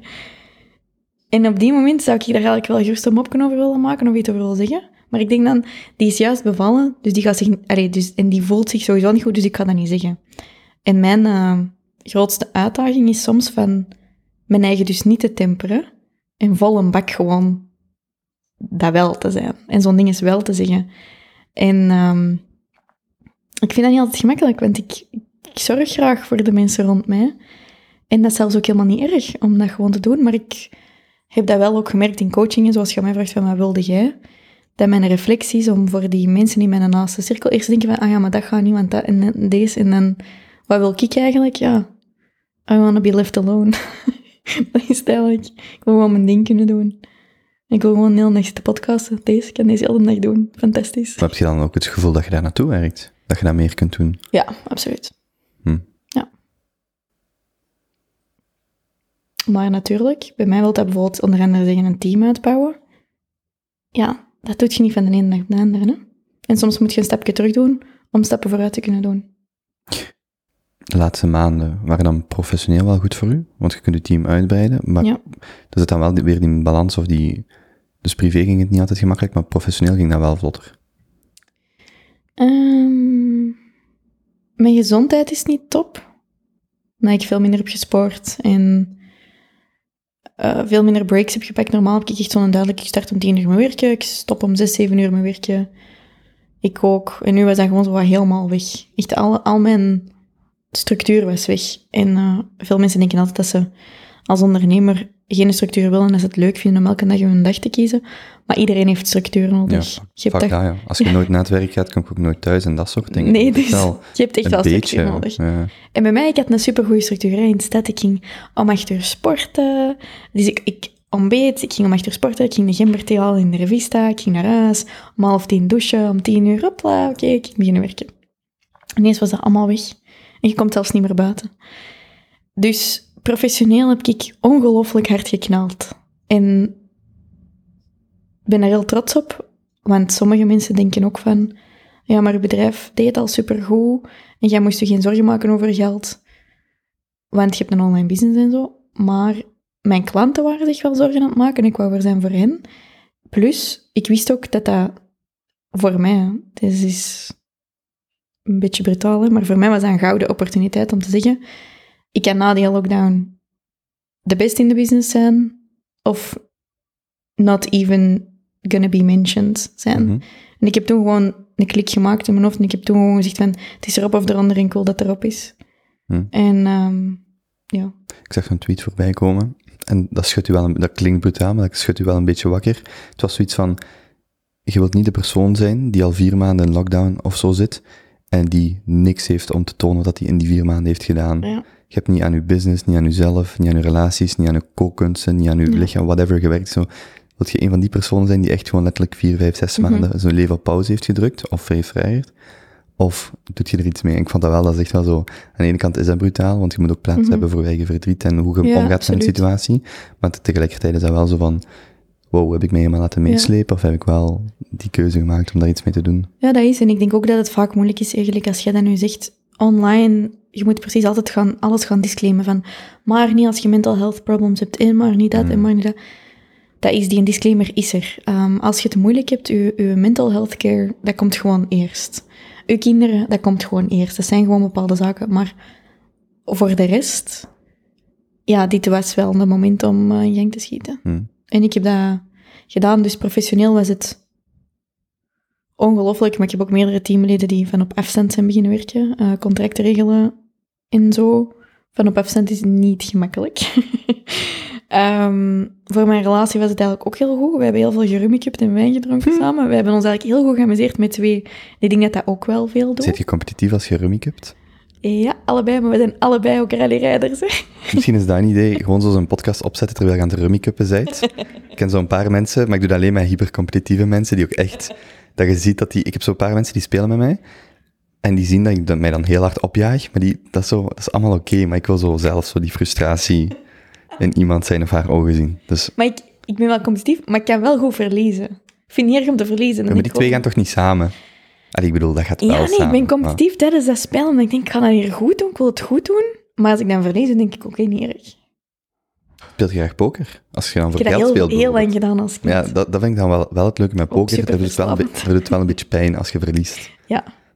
Ja, ik speel wel heel graag spelletjes gewoon. Hmm. Ben ik net. Ja, ik zit er al lang mee in mijn hoofd. Ik zou gewoon zo met een paar hypercompetitieve mensen, zoiets gelijk Monopoly, Rummy Cup, goed, doe mee. en gewoon En- zo, en gewoon zo, oh, die frustratie voelen. Oké, ja, dat, ja, ik leef daarvoor. Zat. Ja. Ehm, maar ja, dus die, dus die laatste maanden, puur professioneel, gaat het nu wel beter als in het begin van het jaar. Ja, ehm, het had misschien even goed gegaan, want het is niet dat ik eh, mijn planadresses heb omgegooid. Het is gewoon, mensen spenderen meer tijd online. Dus er zijn meer mensen waar ik Mhm. tegen kan praten. Tegelijkertijd heb ik ook veel meer mensen die momenteel niet, niet ergens in willen investeren. Dus misschien, wie weet, dat het gewoon hetzelfde zijn geweest. Maar ehm,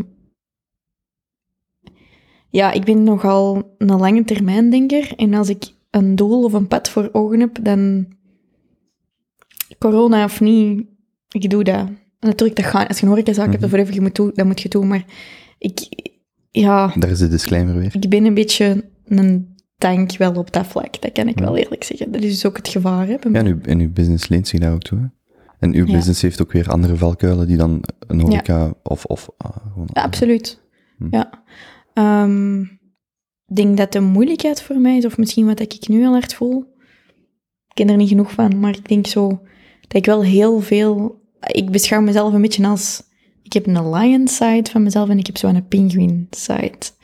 En als coach, dan heb ik zo beide kanten. Ik kan heel sterk zijn en zeggen waar het op staat, of iets brutaal zijn zoals een leeuw. Maar ik ben ook heel zacht en cared en zo schattig als zo, eh, dat. Het stond ook in uw bio, hè? Penguin enthusiast. en ik vind dat heel verwarrend. We mochten seksmopjes maken, hè? Er zijn twee dingen die ik de laatste maanden hier op de podcast heb geleerd. Eén is zijn pandapunten. Dat had ik nog nooit van mijn leven gehoord. Oh, wat is dat nu weer? Dat is iets mis. Ik Je krijgt één punt, eh, blijkbaar als student is dat om de week, eh, als je niet meer student bent, is, je krijgt één punt per maand dat je geen seks gehad hebt. Eh, dus pandapunten. En het andere is de pingwing. Dat is blijkbaar zo die, die vibrator. Allee, zo die, dat ding. Dus ik zie hier zo, dus ik, ik wist wel 90% Ik zeker moet echt met een bio gaan dat aanpassen. het, ja, dat het, ja, ik was wel vrij zeker dat het daar niet over zou gaan, maar ik zag het en ik zat zo met die, met die grijns zo van, hm, Ja. oké. Ja, eh, Maar het gaat dus wel over, het gaat over het dier, niet ja echt over... pinguïns. Het is gewoon zo ook zo aan het handgelopen mopje. Ook iets van tijdens de lockdown heb ik mij zo'n beetje hard geobsedeerd in pinguïnmemes. Mijn eigen kapot mee gelachen. En ehm, nu als gevolg mensen in mijn omgeving ook. Gewoon, ik heb ook echt slides van bloedserieuze presentaties voor 500 mensen waar dat er staat welkom. Er ligt een pinguïn te rollen op de grond op die slide. Ja, ik vind die humor gewoon heel belangrijk. En ik wil gewoon mezelf kunnen zijn en stomme mopjes maken. Ehm, dus ja, voilà. Wat is de beste penguin mop, penguin mop die je kent? Ah, wel, dus ja, het is geen, het is geen verbale mop, maar je kunt ze wel terugvinden op eh, met een ad Fast Forward Amy Instagram. En hij is gewoon Pingo. Want het is specifiek dan ook de pinguïns en zeker Pingo, waar ik echt fan van ben. Je hebt het over Pingu die wij kennen als we Echt, opgroeien. ja, ja, die kleine Pingo met noot-noot. Ja. Zo. en die staat zo gewoon zo tegen een, een muur van sneeuw. En die zo eh, uit de McDonald's drive-thru en zegt zo, hello, um, can I have a wine, please?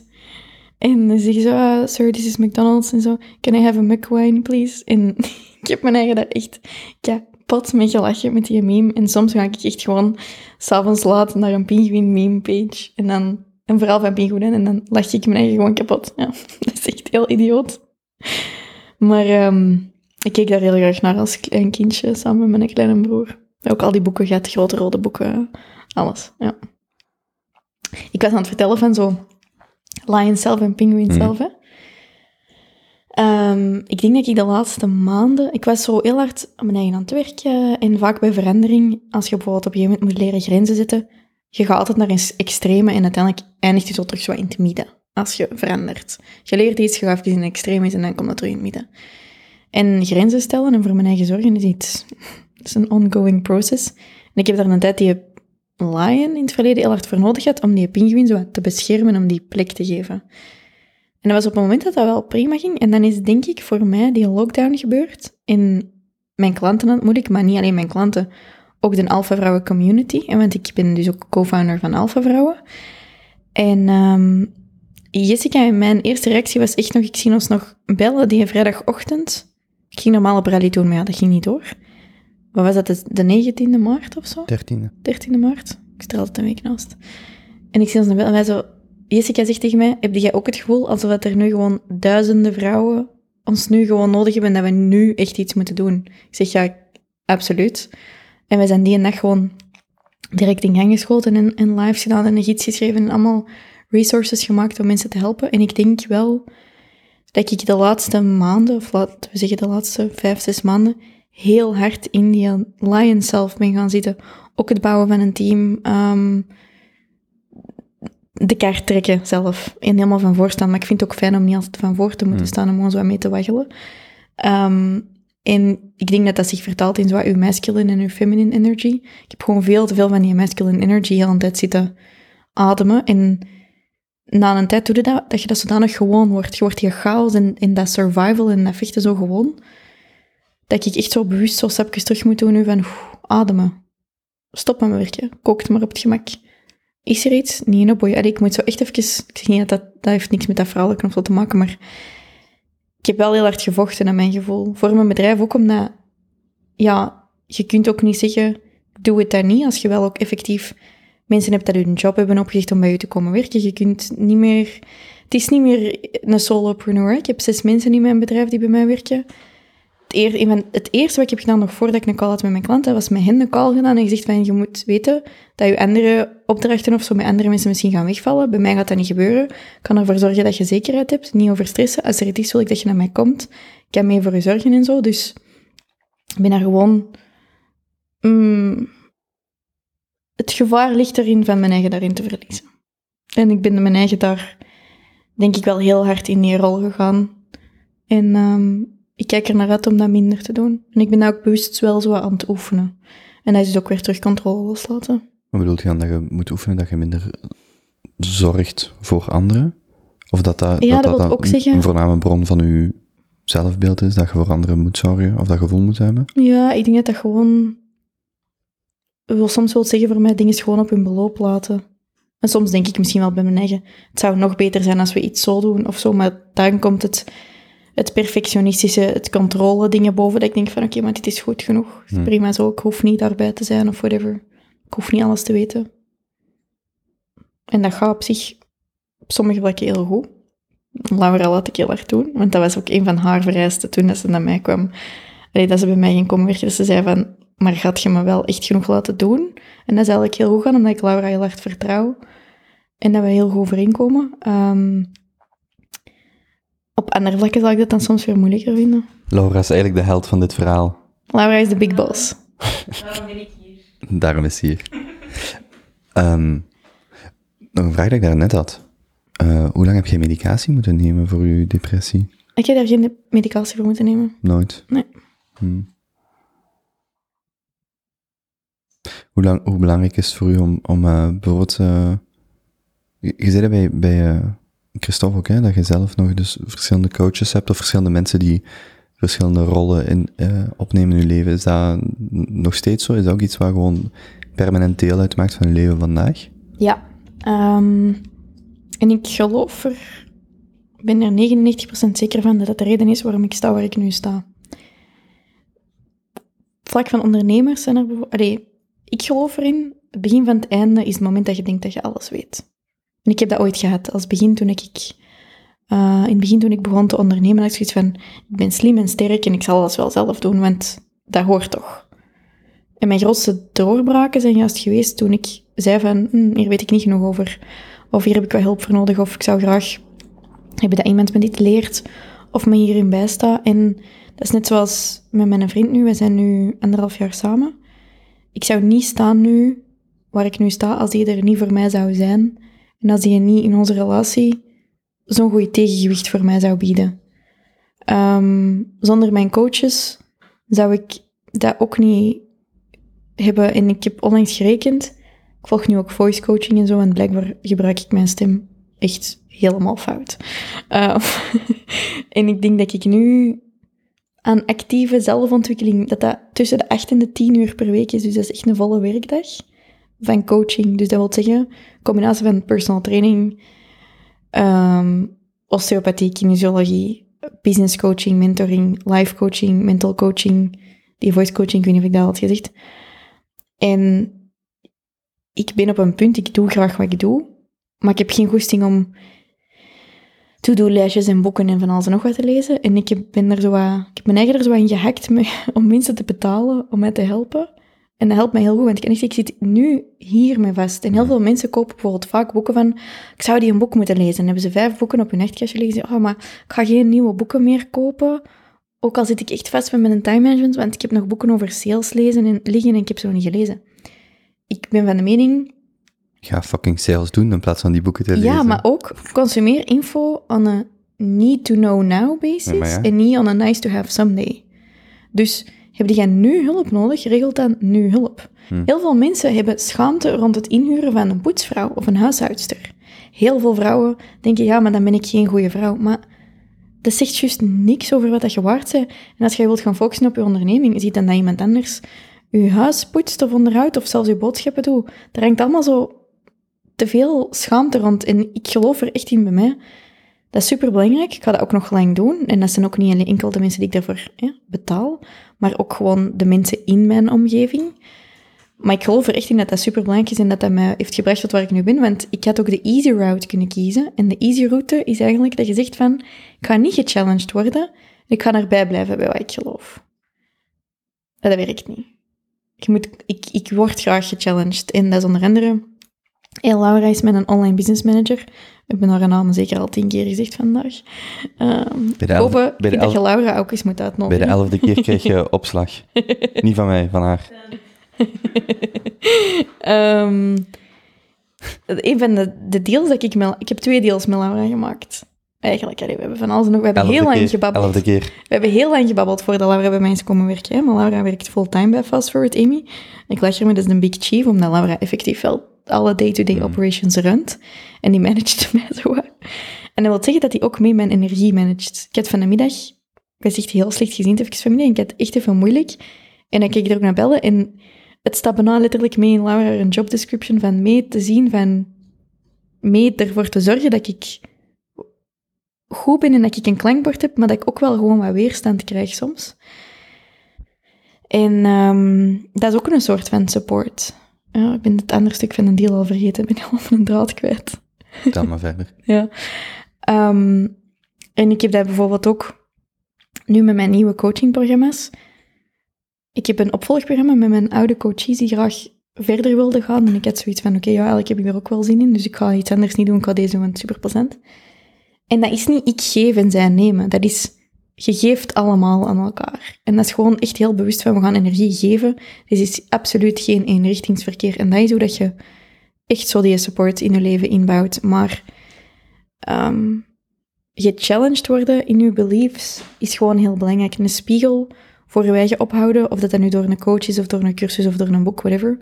Maar die spiegel voorhouden en even geconfronteerd worden met je eigen daden en je eigen gedachten, is gewoon belangrijk. En vaak durven mensen dat niet. Of zijn mensen daar niet klaar voor, of vanaf dat die spiegel wordt voorgehouden, lopen ze weg. Maar als je dat gewoon wordt van in die spiegel te kijken, ja, dan gaat alles gewoon beter, denk ik. Ja, want wat was dan bijvoorbeeld de grootste stap die jij moest zetten om dat toe te laten? Ik denk ooit in der tijd toen ik mijn... Maar dat is dus echt wel negen jaar geleden of zo, acht jaar geleden, ik weet niet. Toen ik zoiets had van, puur die mentale switch, dat ik had van, ik hoor dat zelf beter te weten naar, ah maar wacht, er zijn mensen die dit beter weten dan ik, dus laat ik hen toelaten om mij dat te leren. En ik hoef niet de slimste en de sterkste te zijn. Ik hoef gewoon actie te ondernemen en ervan te leren. Denk ik. en, en dat is wel iets waar dat je denk ik als trots persoon soms wel mee struggelt. Maar het maakt u niet... Het maakt u niet zwak om hulp te zoeken. Dat is net heel sterk, denk ik. Maar dat wordt in België niet altijd zo aangeleerd. En ze zeggen in de lagere school... Oh, nu kun je vragen nog stellen, maar als je naar het middelbaar gaat, kun je vragen niet meer stellen. Ze, hè? In het middelbaar zeggen ze, stel dan maar je vragen nu, want op de UNIF gaan ze niet meer helpen. Ze. Ja, op de UNIF, jawel, kun je nog altijd gewoon naar de, voor van de, aula, naar de voorkant van de aula lopen en je vragen gaan stellen. Maar je moet het durven. En dan zitten wij in een aula op de UNIF, een aula vol met 600 Belgische studenten, steekt er 10 Nederlandse studenten tussen en die 10 Nederlanders gaan alle vragen stellen. Love it, hè? Ik hou er ook van als ik Nederlandstalige coaches heb. Die, die komen halen wat ze nodig hebben. En wij worden dat precies ergens afgeleerd.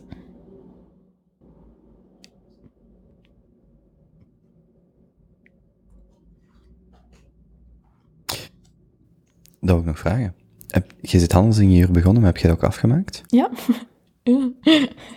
Ja, ik vond Vijf dat zo, jaar, op vijf jaar gedaan. ja, ik vond dat zo ergens handelsingenieur, maar ik vond zo nergens of, dat, of, je dan, of die business daarmee overlapte of dat je dat had afgebroken. Nee, ik, ik was op een gegeven moment wel van plan. Funny story. Ehm, ik ging mijn master niet doen, want ik vond het shit. Ik vind, ik kan het nu ook zeggen, Of qua werklast. proffen. Ik heb eh Hmm. handelsingenieur gedaan op de Universiteit van Antwerpen. Antwerpen. Want ja, dan kon ik thuis wonen en financieel was dat een beetje beter. Ehm, en ik heb oh, op die 65 vakken dat ik heb gehad, toch wel mm, vijf goede proffen gehad. Hm. En ik ben daar met volle moed aan gestart. Ik wou ook niet ondernemen toen ik eraan startte. Ik had zoiets van, ik heb faillissementen zien gebeuren. Ik wil dat niet. Ik zal wel gewoon zo aan een hotshot in een groot bedrijf worden. Twee jaar, allez, in mijn tweede jaar unif was ik al aan het ondernemen, dus dat was blijkbaar niet te stoppen. Ehm, en ik ben daar zo gemotiveerd aan begonnen. En ik, ben, was zo gedemotiveerd tegen mijn derde jaar, dat ik zoiets van, weet je, deze is het gewoon niet. Ik leer meer van alles wat ik on the side ben aan het doen als fitnesscoach en alles daarnaast en alle boeken en coaching ik ben aan het volgen, dan dat ik op school leer. En ik had zoiets van, weet je wat, die master kan dat niet doen. Ik kan gewoon mijn online business uitbouwen. En als ik dan wil, kan ik daarna ergens een graven MBA of zo gaan doen op een gravenschool. Die beter is. Oh, nu maak ik heel... ja, zwet. Ja, als het niet goed was, was het Het niet is goed. hè? gewoon niet goed. Het is gewoon... Je kunt, om het even te schetsen, je doet een economische richting op de economische faculteit van Antwerpen.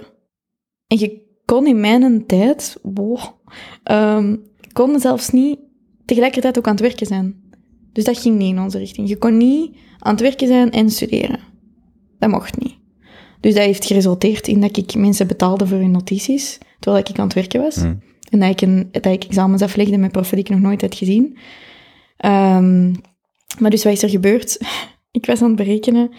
Eh, toen ging het heel slecht bij mij thuis, bij mijn ouders. En ik wist dat ik mentaal gewoon even space nodig had. Dus ik wilde alleen gaan wonen. Ehm, maar dat was net toen ik had besloten van, ik kan die master niet doen. En toen bleek van, oké, ik moet echt alleen wonen. Ik heb echt space nodig. En dan was ik aan het berekenen, zelfstandiger worden, fiscaal, hoe ga ik dat best doen? En dan was ik erachter gekomen dat het eigenlijk toch wel beter was als ik nog student was.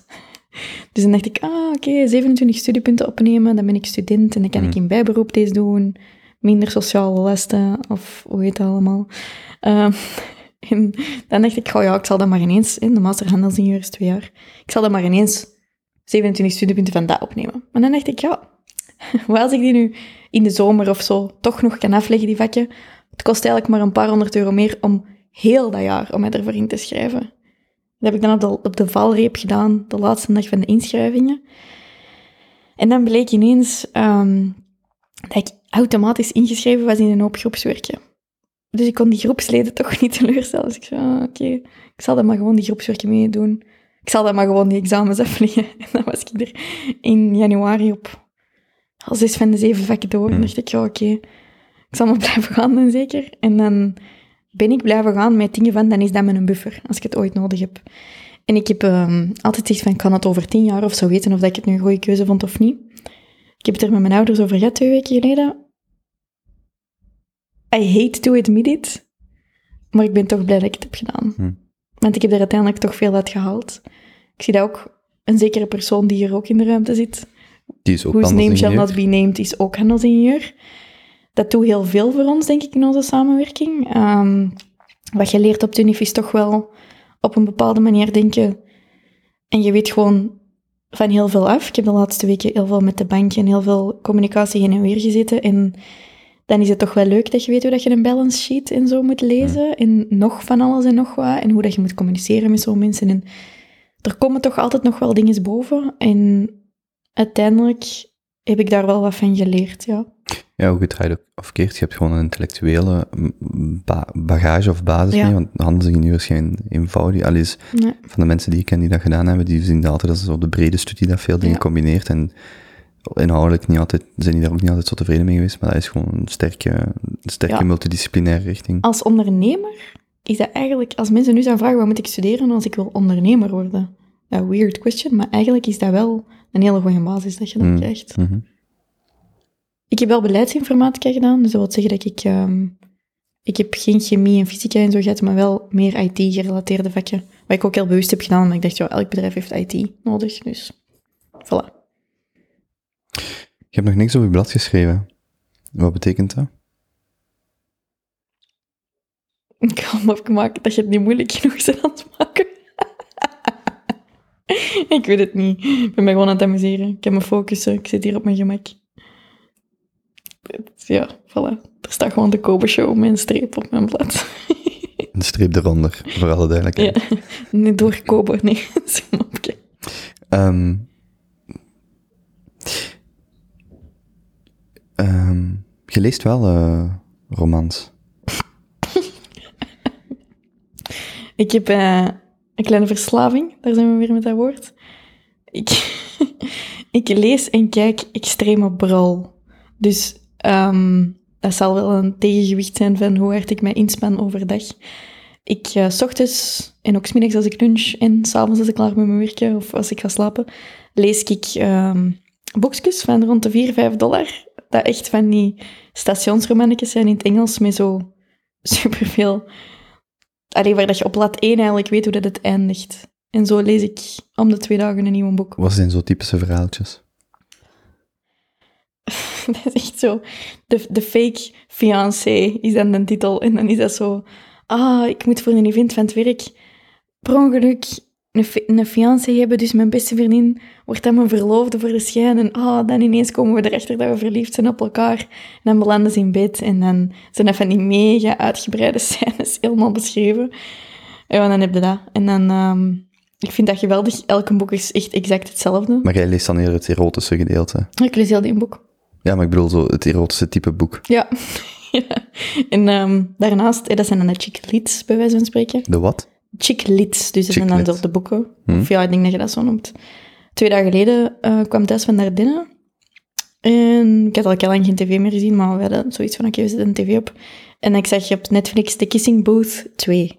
En ik had een 1 gezien. En dat is dus ook zo'n film van, zo, van die high school students, waar dat het meisje dan verliefd wordt op een broer van haar beste vriend. Ja, ik vind dat hilarisch. Ik vind dat echt goed. En ik kan daar dan helemaal... Ja, ik vind dat echt... Dat is dan wel ontspannen, ja. Echt gewoon van die brain-dead dinges. Maar ik vind het dan leuk, wat die romantiek. Ik moet nu wel zeggen, met die boekjes, ik begin het stilletjes aan een klein beetje beu te worden. Mm. Ik denk dat ik stilletjes aan misschien niet zo detectieve romans of zo kan beginnen lezen. Was een klassieker in het genre? Iets dat iemand, iedereen gelezen moet hebben? Ik kan eerlijk zijn, kopen. Dat is zo'n brul dat ik lees, dat ik niet weet of ik het aanraden dan iemand. Maar ehm, ik denk Dear Sexy Ex-Boyfriend, dat dat wel echt een Dear. Sexy Ex-Boyfriend? Zalige titel. Van Lauren Blakely. Dat zijn er goeie. Ja. En dat gaat dan over iemand die een brief schrijft of zo aan haar ex. Je moet weten, ik lees er zo drie à vier per week. Hmm. Ik weet dat dat een hele goeie was, omdat ik heb aangeraden aan iemand. Maar ik, zou, ik weet al zelfs niet meer hoe dat verhaal was. Het heeft ook heel vaak te maken met zo Amerikanen. En dan zijn dat vaak van die series. Hè. Dus er zijn zo Hmm. vijf boeken die elkaar opvolgen. En dan is er zo'n beste vriend in de ene boek. En de volgende boek is dan... Do you want to know how Chase's story develops? En dan... Ik ben nu een boek aan het lezen en die heet Hardwood. Ja, het is echt brouw. Prachtige titel voor Ja. een boek. Het is, eh, dit is al een tweede podcast waar ik op uitgenodigd ben, waar ik aan het praten ben over die boeken. Mhm. Dit gaat me echt achtervolgen voor de rest van mijn leven. Maar ja, ehm, Wacht, welk was de andere, dat mensen ook daar naar kunnen luisteren? eh, naar Heksendragen Oké, sneakers. zalig. Ja. Dus daar kunnen ze ook over vertellen, over eh, Ja, Hardwood. ja. ja. Ehm, ook een heel interessante money mindset. eh, heel tof. Ehm, maar ik, ik heb al wel heel veel boeken gelezen. Ik zie dat jij ook graag leest. Ik zie hier Kerkin ook wel wat boeken. Ik hoop dat mijn boek daar binnenkort ook gaat tussen liggen. Ehm, maar ik lees eigenlijk nog heel weinig intellectuele boeken. Ik consumeer ook heel weinig info. Hmm. Ik heb veel gelezen, ik ben op mijn twaalf ongeveer zo self-development boeken beginnen lezen. En nu is dat zelden dat ik zo even de nood voel van ik ga consumeren. En meestal is dat dan iets dat ik ga zoeken in de vorm van een cursus of bij een coach. Of zo ik zeg, ik wil deze nu leren. Ja, ik hoorde dat bij Christophe ook zeggen, dat je vandaag veel bezig bent met het doen. Ja. Veel meer dan, eh, Ja. dan misschien erover leren. En ik denk dat dat, als ik dat, want ik vond dat heel interessant om je dat te horen zeggen. Ik denk dat dat, bij mij komt dat ook met vlagen bijvoorbeeld. En dat kunnen weken, maanden, jaren zijn, dat je gewoon meer focust op trainingen. Gelijk, ik lees nu nooit nog iets over hoe maak ik een podcast of hoe doe ik dat soort dingen. Want voor mij is dat gewoon allemaal ballast. Maar er zijn andere interessedomeinen waar ik, of clusters van boeken waar ik heel graag over lees. Maar moest ik morgen daar research in doen of daarin werken of zo, dan zou ik ook stoppen met die boeken te lezen, want je zit concreet aan, je zit het aan het doen. Mhm. Ik hoef daar niet, Ja. ja, ik, hoef daar niet meer over te leren dan dat ik al Ja. weet, dan dat, wat ik niet kan leren door het aldoende te doen, Ja. bijvoorbeeld. Ja, dat is. Of zo, boeken over social media, dit of dat. Ik, ik, ik heb dat bijvoorbeeld, ja, ik probeer gewoon dingen en ik stuur Mhm. kaartjes, ik doe zo, allee, zo dat type dingen. Want, eh, wanneer komt uw boek uit? Wel, dus dat is een boek eh, dat we gaan schrijven bij Alpha Vrouwen. Ik ga de titel nog niet zeggen. Dat mag niet. We gaan er vrijdag aan verder Waarom niet? Omdat het nog een geheim is en dan gaan we een grote lancering maken van die een titel. Hmm, maar in uw hoofd, wat zou de ideale titel zijn? niet de officiële, maar de ideale. Nee, als ik kies, als je bij wijze van spreken niet zou moeten nadenken marketingtechnisch, is het gewoon Alpha Vrouw, punt. Hmm. Ehm, maar dus dat ga ik samen met Jessica de Blok schrijven, mijn co-founder van Alpha Vrouwen. En eh, ja, ik kan er eigenlijk nog niks over vertellen, want dat is allemaal top secret. Maar ik kijk er wel heel erg naar uit. Ehm, Maar als er nu een achterflap zou gepubliceerd worden op standaard boekhandel, mhm. kunt pre-order, wat, wat staat daar dan op? Of is, of is dat nog Het niet is very much a work in progress, dus er kan nog van alles mee gebeuren. Ehm, maar even ook achtergrond, hoeft niet met deze boek, maar met een, boek ooit. Ik wil een New York Times bestseller schrijven op een moment. Ehm, dus ik ben daarvoor aan het oefenen door Je al die dat doen. Je wilt dat niet. Nee, ik doe dat. Ik schrijf nu Ja. New York Times bestseller. Ehm, ik ben daar dus aan voor aan het oefenen met al die brolboeken.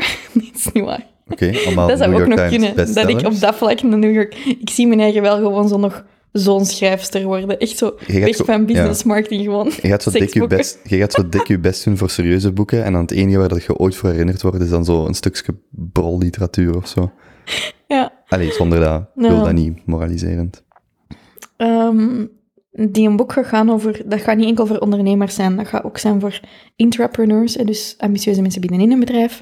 Hele passionate mensen. Ehm, ik denk aan bijvoorbeeld sommige van mijn vriendinnen die daar in bepaalde aspecten van hun leven echt heel ver gaan. Heel gepassioneerd zijn. Bijvoorbeeld door eh, voor eh, dieren te zorgen. Of ehm, heel diep gaan in het crossfit. Allee, gewoon ambitieuze vrouwen. Maar uiteraard ook mannen. Ehm, en dat gaat eigenlijk gaan over zo wat lessen die wij zelf hebben geleerd of meegemaakt, die dat je helpen om in je kracht te gaan staan. En om die alpha-vrouw zo wat te unlocken. Mhm. Dat is waar dat we zijn momenteel. Is er al een outline? Ja.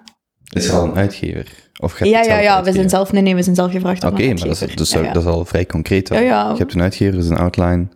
Ja, Zou jij dit jaar nog in de boekenwinkel willen zien liggen? Er is geen Nee. boekenbeurs, dus daar Nee. moet je naar kijken. gaat voor volgend jaar zijn. Volgend jaar. Ja. Weet je wat ik de vorige keer, de, een paar gasten geleden, was Floor de Nil, een cartooniste Mhm. die ook aan een boek aan, aan het werken is.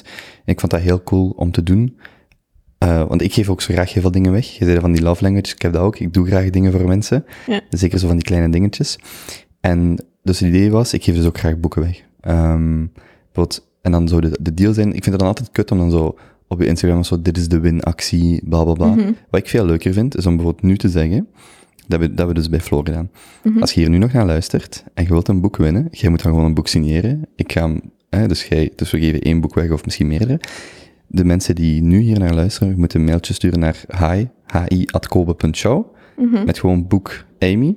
En uit die pen de mensen die kiezen, eh, sorry, die mailen, kun je dan iemand kiezen die wint, of kunnen we willekeurig iemand kiezen. En dat vind ik cool, omdat je dan zo, ja, dan kun je alleen maar winnen als je er nu naar geluisterd hebt, tot ja, nu. voilà, anders weet je het niet. Zeg, in... eh, Maar dan moet jij wel akkoord gaan met het weggeven van een boek. ja, ja, met maar signeren prima. van- Ik ben al lang mee. Ik, ik heb al ja gezegd in mijn hoofd. Ik ben al... Denk je, mag ik nog wat dingen weggeven? Ja, zeg maar. Ja? Ga jij hier een foto van zetten op je profiel of niet? Of ik kan dat ook doen. Sowieso. Ik, ik doe sowieso een foto om het aan te kondigen. Mag ik een wedstrijd doen? Een giveaway? Ja, van. Oké.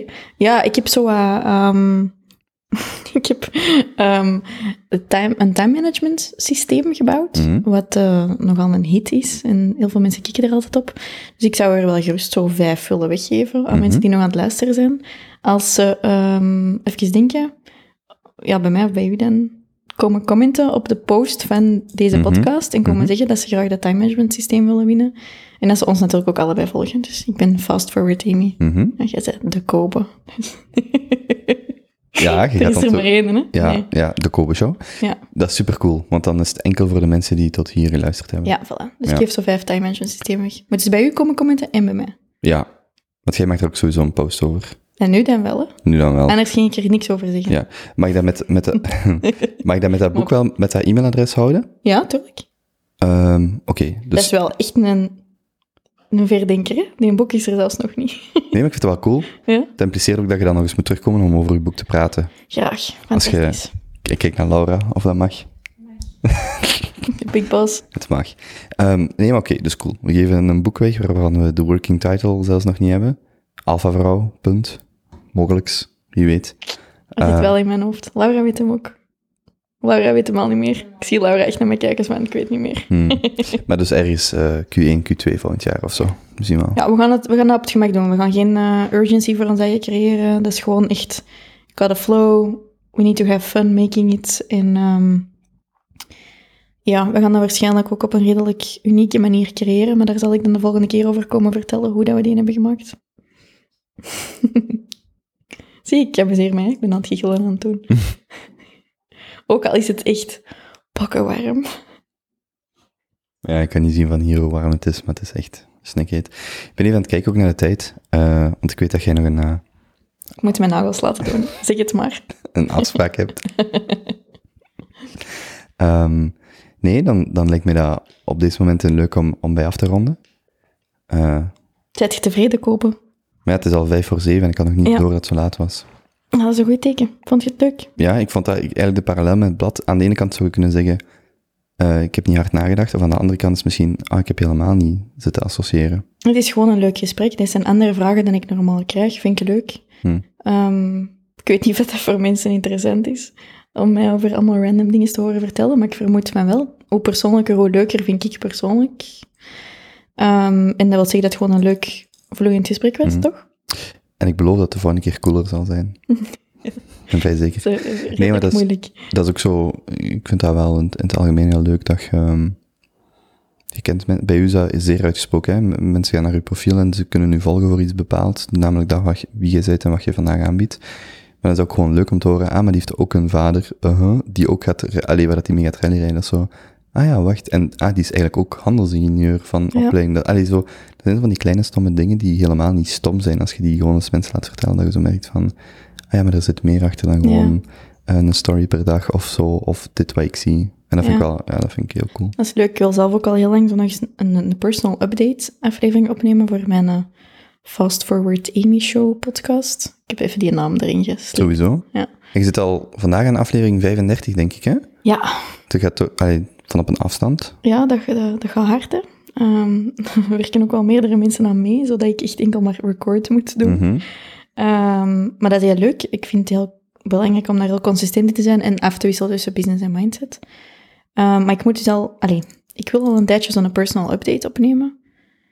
En ik blijf dat wat uitstellen. Ik denk dat dat elke keer zo'n beetje is van boita mensen wel, maar uiteraard boita. Maar dat is gewoon zo wat makkelijker om in een gesprek te doen. Mhm. Dus Gewoon doen. bij deze personal update. Ja, gewoon doen. Ja. En als het echt niet lukt, moet je gewoon iemand vragen van, stelt jij eens de vragen, desnoods knip je die eruit, desnoods laat je die erin, wat ik ook wilt. Ik ken iemand die daarvoor geschikt zou zijn, Ja. She Eh. who shall not be named. handelsingenieur. Maar ehm, ehm, ja, dat zou ik ook nog kunnen doen. Ja. Want vaak is dan dialoog makkelijker. Ja. Oké. Is er iets wat jij dan nog aan wil toevoegen? Is er iets wat we nog moeten meegeven? Ehm, nee, ik weet niet. Kobo, wanneer gaat je Laura uitnodigen? Ik denk dat Laura dat ook wel leuk zou vinden om hier eens te komen zitten. Ik weet wel al best wel wat over Laura, dus dat zou leuk zijn. Ja? Ja, en dan altijd zo die blik van, is dat? Wacht, huh? wat? Na, na deze aflevering gaan mensen zo zijn van... Amy boeit niet, wie is Laura? Wie is Laura? Who is the big boss? Ehm, we doen dat gewoon, hè. Is goed. Ehm, nee, dus al- behalve dat. Nee, ja, ik weet niet. ik zei het er straks, hè, maar het moment dat je denkt dat je alles weet, is het begin van het einde, denk ik. En ehm, ik denk, self-awareness blijft gewoon super, super belangrijk. En ik denk, als je tot hier bent aan het luisteren, dat je wel genoeg geïnteresseerd bent in jezelf ontwikkelen en naar podcasts luisteren en zo'n zaken doen. Maar ik zou zeggen, ga er vandaag eens iets mee doen. Do something that makes you shit your pants today. Maak eens een video op Instagram. Zet eens een post. Ehm, zeg je mening eens tegen iemand. Eh, apply for the job. Publish post. Hit record. Just go for it. En loopt gewoon eens met je bakjes tegen de muur. Daar leer je veel meer van erover na te denken.